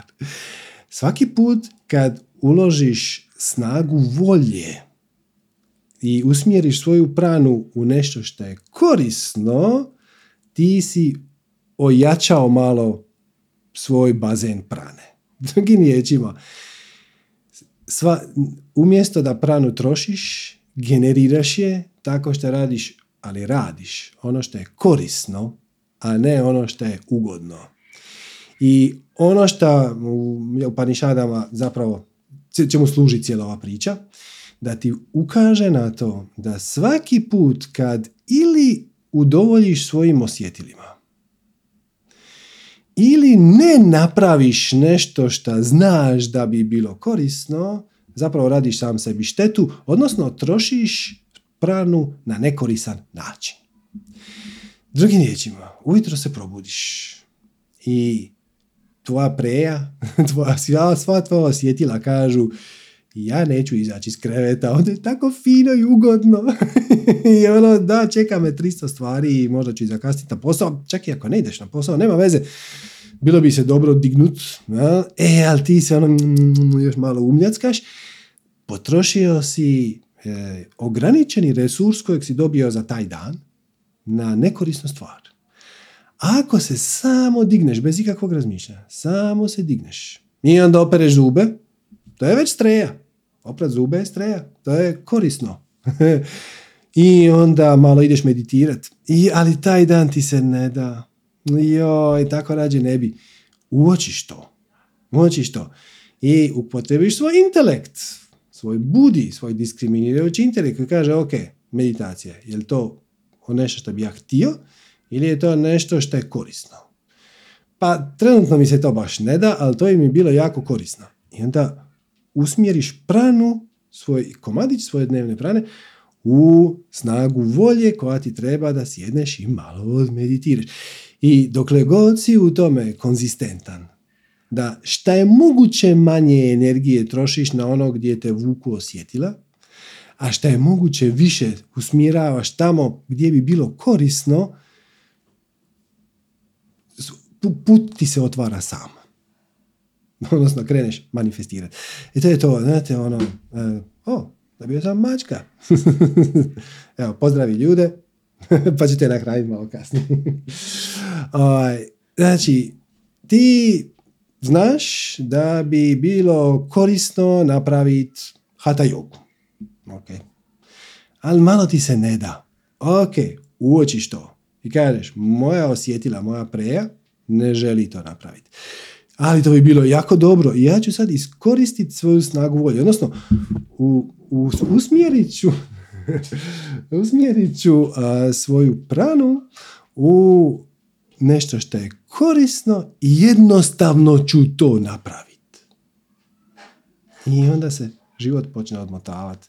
Sam i onda zapravo dođeš u kontakt sa svojim vlastitim unutrašnjim guruom koji te onda vodi dalje i imaš sve manje i manje dvojbi oko toga šta bi trebalo napraviti, šta ne bi trebalo napraviti. Počneš pre, precizno razlučivati uh, gdje te ego valja, a gdje bi zapravo bilo korisno usmjeriti svoju energiju i tako da. Jako jednostavno. jako jednostavno. Trik je ne, ili barem što je moguće, moguće manje, ne podilaziti svojim osjetilima, onima što je ugodno, i šta je moguće više i šta je moguće češće ulagati e, snagu, e, svoju životnu energiju, snagu svoje volje da napravi ono što treba biti napravljeno. I onda vrlo uskoro upadnete u brazdu koja vas vodi dalje u smislu da ono što treba biti napravljeno vam ujedno ne predstavlja više nikakav problem i onda živite svoju strast bez da išta radite. Ne, znam kako bi vam ovo objasnio. Ovo što ja sad vama pričam, ovo nije posao. Ovo je čast, privilegija i povlastica. Ja bi ovo radio mislim za džaba. Ne, ne, ne znam uopće koju bi kategoriju tu potrijebio. Ja bi platio da, da ovo mogu raditi. E, a onda kad dođe trenutak da to napravim, to napravim sa velikim veseljem i, i da, sutra ujutro će trebati objaviti podcast, možda mi se neće dat. Možda ću se rađe htjeti ići kupat, ali onda ću reći, ok, da li je to nešto što je korisno? Pa je, to ljudima treba. Jel može to kupanje pričekati 20 minuta? Točno toliko mi treba da ubacim to u program za audio montažu, malo to normaliziram, napravim kompresiju, eksportiram, uploadam, stavim sličicu i onda pustim na Viber. Je li to tako strašno? Malo mi se ne da, nema veze. Ljudima je to korisno, ljudima to treba i to onda samo ugasiš mozak i sjedneš, poklikaš i onda shvatiš da to nije bilo 20 minuta, nego više 7. I to je to. Eto. Ajmo na sljedeće pitanje. Maja, Maja. Zdravo, Majo. Pozdrav, Serđo. Kako si? o, izvrsno. Ti? Eto, super. Mm. Uh, htjela sam te pitat nešto, to je jedan tvoj savjetnič. Uh, mi smo bili razgovarali prije malo manje od godinu dana, ja izrađujem rukotvorine i uh, u principu nakon tog našeg e, razgovora meni je to sve nekud krenulo i lijepo se to vrtilo, mhm. ali je meni došlo nekako u glavu moram ići dole, odnosno tu di to sve radim, kao moram ići dole, moram završiti, moram ispuniti to što je e, što sam ljudima obećala da ću napraviti e, i sve to zajedno i onda mi je to prešlo u nekakav onaj osjećaj isto kao kad sam prije išla na posao. A volim raditi s rukama i od malena uvijek nešto stvaram i prčkam. I, ovaj, I onda sam ja to naravno izmanifestirala da to sve stane. I poslije nove godine to je nekako stalo. I sad sam bila na, na boginjama sam bila i uh, odlučila sam da ću to vratiti jer sam u međuvremenu se zaposlila na nekom poslu, privremeno nekakva zamjena je bila u pitanju i e, skužila sam da je puno ljepše i puno veći gušt mi je raditi primke, čerenakit i to, nego e, te nekakve druge stvari i raditi za drugoga sve to skupa, bla bla bla. Ali i sad je meni baš guštam, evo, baš guštam raditi sve skupa, ali ja to radim onak na crno, kako bi rekli. Dobro. E, mislim, kako drugačije započeti nego iz garaže. Ovaj, ali uh, javlja mi se taj strah taj strah da će me neko možda prijaviti i sve to skupa, a prihodi još uvijek nisu dovoljno veliki da bi ja sad otvorila obrt i da bi to meni pokrilo troškove obrta ili tak nešto. Tako da, eto, ne znam, nešto, ne, neka Čekaj, pametna. U, u, kojoj si, u kojoj si državi? Hrvatska. U Hrvatskoj, odlično. Uh, raspitaj se, ja ti to ne znam točno jer mi nikad nije trebalo, ali postoji posebna kategorija rukotvorine. E, znam da kad kad... Neko piše kućna radinost, da, ali da. koliko mi se čini kućna radinost, koliko sam se bila informirala, kućna radinost ne smiješ se oglašavati i prodavati preko interneta, a meni su moj Facebook i Instagram, moje stranice dohvati svoje snove, su mi u principu glavni način e, da preko kojih se mogu ponuditi ljudima. Jer, mislim. Kužim. dakle, nisam, nisam ti tu, nisam, nisam imao tu situaciju u životu, tako da ne znam, ali znam da kad se događa nekakav sajam i ako imaš štand na sajmu, e, ako imaš proizvode koje si sama izradila svojim rukama, to je puno, puno jednostavnije. Ne moraš imati nikakav obrt, e, udrugu, ništa od toga. Gle, druga, druga varijanta koju ti možda mogu preporučiti je udruga. Znači udruga... Ja sam, jesam, trenutno jesam član udruge i u jednom dućanu imam tako preko te udruge ovaj, te svoje rukotvorine. Da, da, mislim se da napraviš svoju Štandovi, ne znam, ne, znam ka, ne znam zašto, ali uopće me ti štandovi ne privlače. Ne, kužim, kužim, kužim. Samo ti hoće reći da je e, zakonska regulativa za proizvode koji su izrađeni rukama. To je kačkanje, pletenje, dreamcatcher i tako da su dosta opušteniji nego ako ćeš trgovat. E, ali kažem, pitaj nekoga, najbolje ti je pitati nekog knjigovođu koji već ima nekog ko se bavi rukotvorinama. Nešto ćeš morat, možda ćeš morat pisat paragon blokove, možda ćeš morat pisat računčiće ili tako nešto. Ali ovo što se tiče prodaje preko interneta, nije to prodaja. Pazi ovo, a... Nešto mene uhvati, znaš, ono, uhvati me strah i sada moram paziti šta ću napisati u objavi, um, da ne bi bilo da me svačam, svačam. uhvati, jer bilo je nekakvih situacija da su ljudi pisali da ono, pazite, ne smijete prodavati preko interneta, bla, bla, bla. Ali ti ne prodaješ preko interneta, ti poklanjaš uz donaciju. ne, ne, ozbiljno. Ozbiljno ti kažem. Ovaj, to ti je konkretno za udruge. Znači, udruga uh, ne smije trgovat. Znači, ne smije udruga kupiti 150 majica i onda digni cijenu. Ono, i ima dućan. Ali, ako je to u skladu sa statutom i ciljevima udruge, onda smije poklanjati uz donaciju. Drugim riječima, ne možeš kupiti Nike-ovu trenirku za 100 kuna i onda je proda za 300. Ali možeš kupiti bijelu majicu i onda na nju otisnut yoga je zakon. I mhm. onda reći kogod nam donira 200 kuna ili više dobiva majicu na poklon. Postoje takve začkoljice, postoje takve ideje. Slično ti je stvar, pretpostavljam i sa Dreamcatcher. Znači da u smislu da ja otvorim kao neku udrugu. Da, da, da, to te ne košta ništa. Znači, najveća prednost udruge je šta u hladnom pogonu kad ne radi ništa, trošak je nula.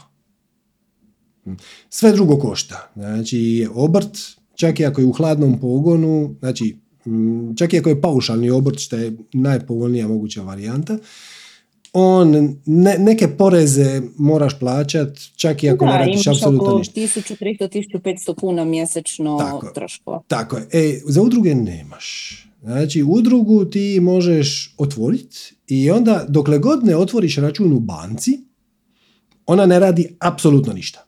U trenutku kad zaključiš da ćeš početi nešto raditi, hoću reći, možeš otvoriti udrugu i onda, onda reći vidit ću za godinu dana šta ću s njom. E, onda kad otvoriš račun u banci, moraš se prijaviti ministarstvu financija, pronaći knjigovođu i tako dalje. I, ovaj, I onda sad, ovisno o tome kako ćeš to raditi, ali možeš, možeš e, primati donacije, možeš slat poklone, možeš raditi radionice, možeš raditi predavanja, možeš čak uh, i prodavat vla, uh, tuđe proizvode ako su integralni dio tvog seminara. Znači, sad, vjerojatno nije tvoj slučaj, ali možda postoji knjiga kako napraviti Dreamcatcher, koja nije tvoja. I ako je ona dio tvog tečaja gdje će se ljudi cijeli vikend igrat, ti možeš reći ono, a za 100 kuna možete dobiti i ovu knjigu, ona je, ako je ona integralni dio tečaja. Znači, postoji puno varijanti koja je točno za tebe najbolja, najbolje ti je popričat ili s nekim ko se bavi vrlo sličnim stvarima, ko, ko već prodaje nešto slično, izrađuje, mhm. ili ovaj, s nekim knjigovođom koji će ti dati možda neke ideje, smjernice, ali za rukotvorine bi to trebalo biti prilično jednostavno. Rukotvorine je kategorija koja je zamišljena znaš, ono, za bakice koje pletu pašku čipku. E, i sad šta će sad ona otvarati, obrt firmu, mislim, sve šta ona želi je ona cijelu zimu plete 10 milija i onda želi ih prodat turistima koji tu prođu. E. I da bi se to pojednostavnilo, takve situacije, postoji ta kategorija, ali znači, najbolje ti se povezati s nekim koji je to ili već radio ili radi nešto slično e, ili je stručan knjigovođa je, vidi možda udruga, možda neka rukotvorina, možda da se pridružiš nekome ko već tako nešto ima. Možda, sad ti kažeš na crno, gle, slažem se, to nije najsretnija moguća varijanta, ali dokle god su to iznosi, to ono, pet dream catchera mjesečno, znači, možeš reći ljudima, ono, uplatite mi donaciju, ja ću vam to poslati kao poklon ili poslat ću vam pouzeće. Mislim, znam da je nepopularno sad to, pogotovo u javnom forumu, reći nećete nikog gnjaviti za, ali za tako sitne iznose u principu neće. Ali ako ti je to fura stres, da pa će i da kako, ovaj, vidi, raspitaj se, e, najbolje ti, ili neko knjigovođu, ili neko ko se time već bavi, kako je to riješeno, šta ti je najzgodnije. Možda čak i, ne znam, u Zagrebu postoji onaj plavi ured ili ovako nešto se zovu. Oni daju savjete za poslovanje. Aha. E, probaj. Možda oni neće znati pa će ti reći ono, pitajte tamo. Ili potraži nekoga po internetu ko ima sličan, sličnu situaciju, ko ima isto tako neku rukotvorinu, možda radi nakit, možda radi, možda plete džempere i onda pitaj ono, kako ste vi to riješili. Onda ti on reći ono... Bila sam ispitivala malo, mislim već neko vrijeme se raspitujem o tome, ali ili ljudi imaju otvorene svoje nekakve obrte, mislim, ali rade još nešto uz to, kroz obrt, znači nije im samo to... Možda možeš preko njih. Možda možeš preko njih. Hoćeš? Ne moraš imati svoje. No, jednostavno ti taj dream catcher želiš prodati za 200 kuna. I ti njima reci ono, ok, prodavat ćemo ga za 300, 100 vama za troškove, gnjavažu, poreze i to, 200 meni, nekako ćemo se dogovoriti. Ono. Da, teško je naći nekoga ko će tako na taj način, ovaj, jer šaj, kad ima dosta tih, kako bi rekla, nažalost, ljudi koji su, kad te vidi tako da nekak radiš nešto iz, stvarno ono iz srca i, i svaku koji je dobio moj dream catcher ako imalo osjeti energiju, ovaj, svi su rekli da je dobra energija i sve to skupa. Da im dođe dobra energija kroz moje dream catchere i, i sve ostalo što radim, a opet, mislim, ima svakakvih ljudi, ne bih htjela sad si navući na vrat nešto loše, a znam da si sa, opet sa tim strahom i tim mislima se to opet privlačim, a ne mogu zaustaviti. ne znam kako bi si to Pa ne znam, ja, ja, meni je to nekako vidio sam to puno puta, da ljudi odu recimo na šest mjeseci u Peru, kod šamana, na primjer, i onda se vrate sa dvije torbe stvari. Sa torbicama, majčicama, ogrlicama, um, biljkama, prašcima i onda ono doslovno naprave mali sajam kod kuće. Pozovu ljude na čaj i onda i ljudi kao, pošto ti je ovo ogrlica? Onda on lupio 200 kuna. Tako da, u mom svijetu to je relativno običajeno. Kao je rekao, nije to neki biznis. To je, netko je išao na edukaciju u Peru kod šamana i onda da pokrije troškove, jer to je skupo. Mislim, tamo ponekad to po 80-100 100 dolara dnevno košta. Da bi pokrio troškove, tamo kupi drangulije koje može lako donijeti i onda ih tu prodaje mislim, po cijeni koja je ode ok, a za peruanske pojmove kad odeš na izvor, kad baš odeš kod bakice koja to proizvodi, to, to košta ono 2 dolara. A onda to proda za 200 kuna i svi su sretni s time. I kažem ti, dokle god ti sad ne misliš od toga napraviti biznis, ono, imati lanac dućana po shopping centrima, nego ono, 10 dream mjesečno je, šta znam, kaže, nepopularno je reći u javnom prostoru, nema veze, ali ne bi ja to toliko. Mislim da ćeš pronaći neku varijantu koja će ti biti, koja će svima biti ok. Ne, ne pričamo o stotinama tisuća kuna, pričamo ono, par sto kuna ovdje i onda. Pa doslovno.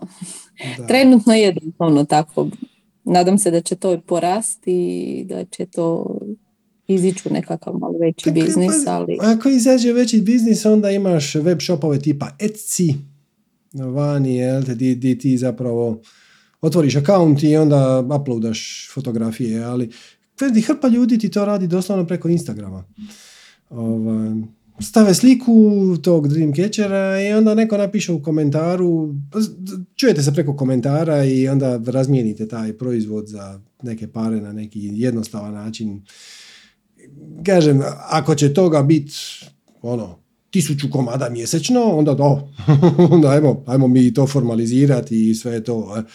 A to ono, ja sam napravila tri Dreamcatchera, prodajem ih za 100 kuna, šta, nisam siguran koliko, koliko je čak i naša porezna žestoka na to. Da ti uzmu sve, to nije ništa. A je, da ne da. svačan stres i pronađi nekoga koji je u sličnoj situaciji i vidi kako su oni to riješili, kako se možete dogovoriti, da li ti mogu dati neki savjet, da li oni to mogu prodavati za tebe, ne, nešto, će, nešto će se dogoditi sigurno. Pa to sam pokušala kroz tu udrugu pa u dućan staviti, ali e, stvar je u tome da u dućanu bude, um, znači imaju PDV i imaju svoju maržu. A da, da, da, I onda... Pa zašto ne? Ovaj, da, ne mora, onda ne mora, ne mora to biti... stavim tu nekakvu svoju cijenu, kaj znam, dosta, pa uh, ja onda dosta gubim, a, a ne želim da bude taj proizvod preskup. E, preskup za koga? Znači, e, to je to. Je to. Znači, nemoj se bojati staviti cijenu. Uvijek je možeš kasnije smanjiti, možeš napraviti promotivnu prodaju, ali da, PDV i marža, da, mislim, oni imaju taj dućan i gledaj, taj dućan košta. On, oni moraju platiti struju, oni moraju platiti najam, e, grijanje, Neko svako jutro dođe od ključa za ključa, a to sve košta. I ako ti cijeniš da ti bi recimo, te, ti bi to prodala za 200 kuna, pa neko nije prodao za 500. Nema ništa loše u tome da svi u lancu pokriju svoje troškove. Mislim, je... Ne, ne, ne, nemam ja ništa protiv. Da pače, super. da, da, da, nemoj se, nemoj se boja digni cijenu. Gle, Nikoga ti ne prisiljavaš. Znači, taj će tvoj Dreamcatcher stati u dućanu i pisat će ispod njega 500 kuna. Kome je puno, neće kupiti. Kome nije puno, a sviđa mu se, će kupiti. Znači, ne, nema ti tu stresa. Neće, neće ti se ništa strašno dogoditi šta će neko to platiti malo više nego što ćeš ti dobiti. Mislim, naravno da će platiti više. Ne, ne, ne, ne smeta mi to, da pače, još bolje i super ako neko još može uz mene zaraditi na tome. Više, ali kupac će više cijeniti tvoj proizvod ako taj proizvod košta više. Znači, ne znam se li primijetila, ovi naši masterclassovi nisu baš jeftini. To, znači, malim dijelom je to zato da bi mi namlatili pare, da bi mi živjeli od toga. Velikim dijelom, puno većim je da bi ljudi to cijenili. kad to daš besplatno, onda to ljudi ne pogledaju. Ovo je paradoks, ali više cijene kad im to naplaći. I onda, nakon šest mjeseci, ja procijenim da je došlo vrijeme da se to da svima. I onda mi napravimo recimo YouTube premijeru i onda to hrpa ljudi pogleda besplatno. I dogodi se hrpa lajkova, palčeva, gore, komentara, ajme, ludilo, ovo, ono. Ali na kraju kad pričaš ljudima koji su to doista pogledali i da im je taj masterclass doista promijenio život, u 99% slučajeva su ga platili. Jer inače šta, šta se desi? Ti to staviš na YouTube besplatno da? i ego kaže aha, sad je to tamo, sad to mogu bilo kad. I da se to ne dogodi. Mi radimo uslugu ljudima, šta to naplaćujemo šta je moguće više da bi to mogli priuštiti. I onda najčešće napravimo range. Mi kažemo, fair bi bilo, recimo 69 eura bi bilo ok, svaćamo da 69 eura nema svako, pa evo, može od 39 na više. I onda svaka 2-3 mjeseca napravimo ono u pola cijene, plus ako nemate ni za pola cijene, javite nam se mailom i poslaćemo vam džaba. E, ali taj koji se javi mailom, ja prvo prati ove naše sacange. Onda zna da je došlo do akcijske prodaje. Onda mi kažemo možete to dobiti mailom besplatno, ali samo do srijede. E onda, onda moraš sjest napisati mail. E, taj to cijeni. Ali kad ono, mi to objavimo na YouTube, onda to tamo samo stoji, većina ljudi to kaže, aha, a, to je objavljeno, ok. Pogledat ću jedan dan. Hoću, hoću. I ne pogledaju nikad. Zapravo im radiš uslugu kad naplatiš svoj proizvod. Koliko on vrijedi?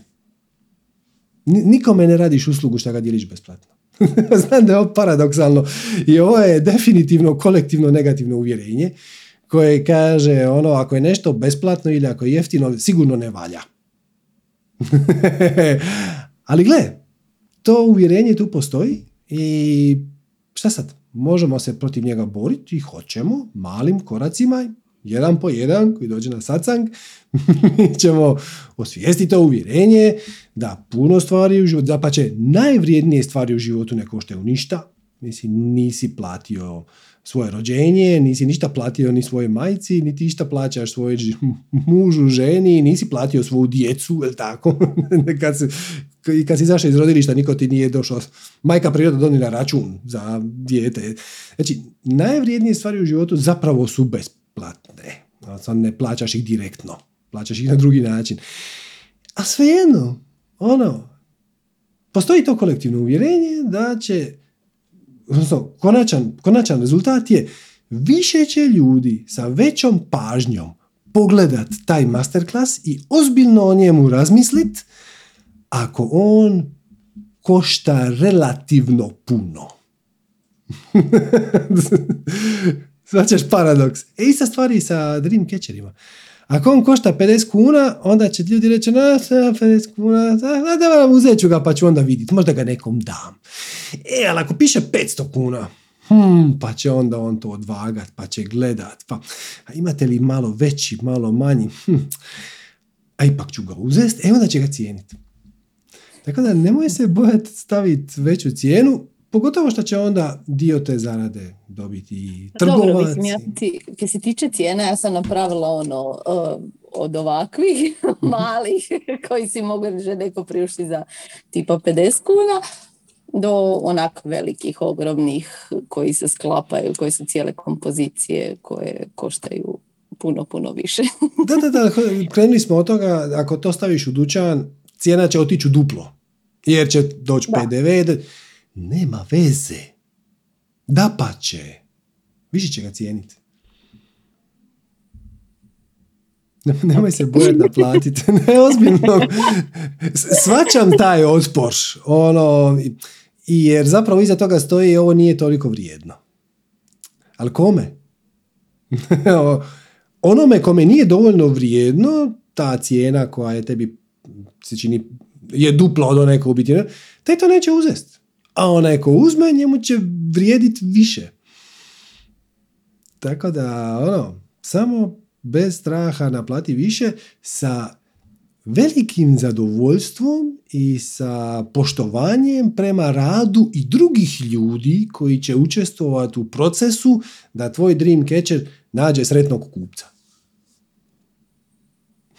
ok. Okay. To ima smisla. Hvala ti puno. to ima smisla. Ima.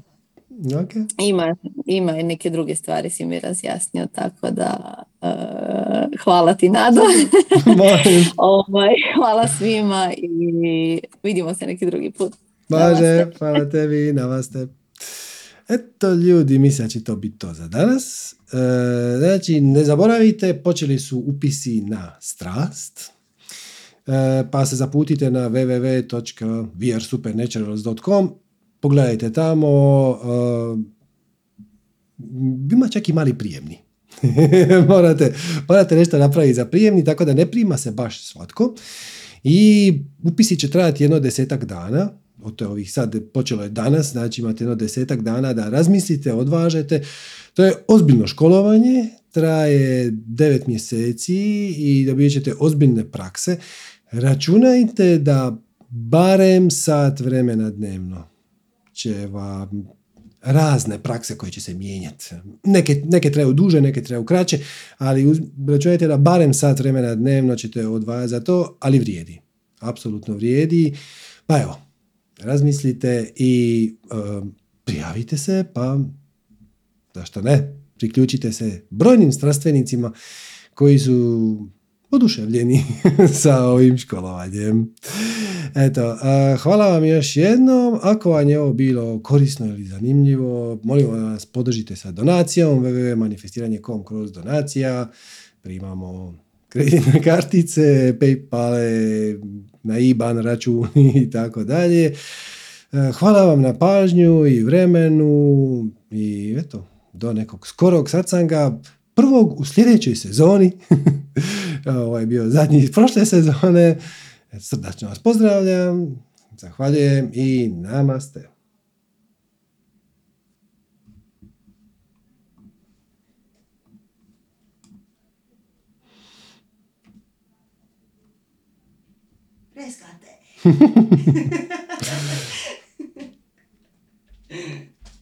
Bravo. Uh-huh. Se Maji objasnila. Pa valjda, što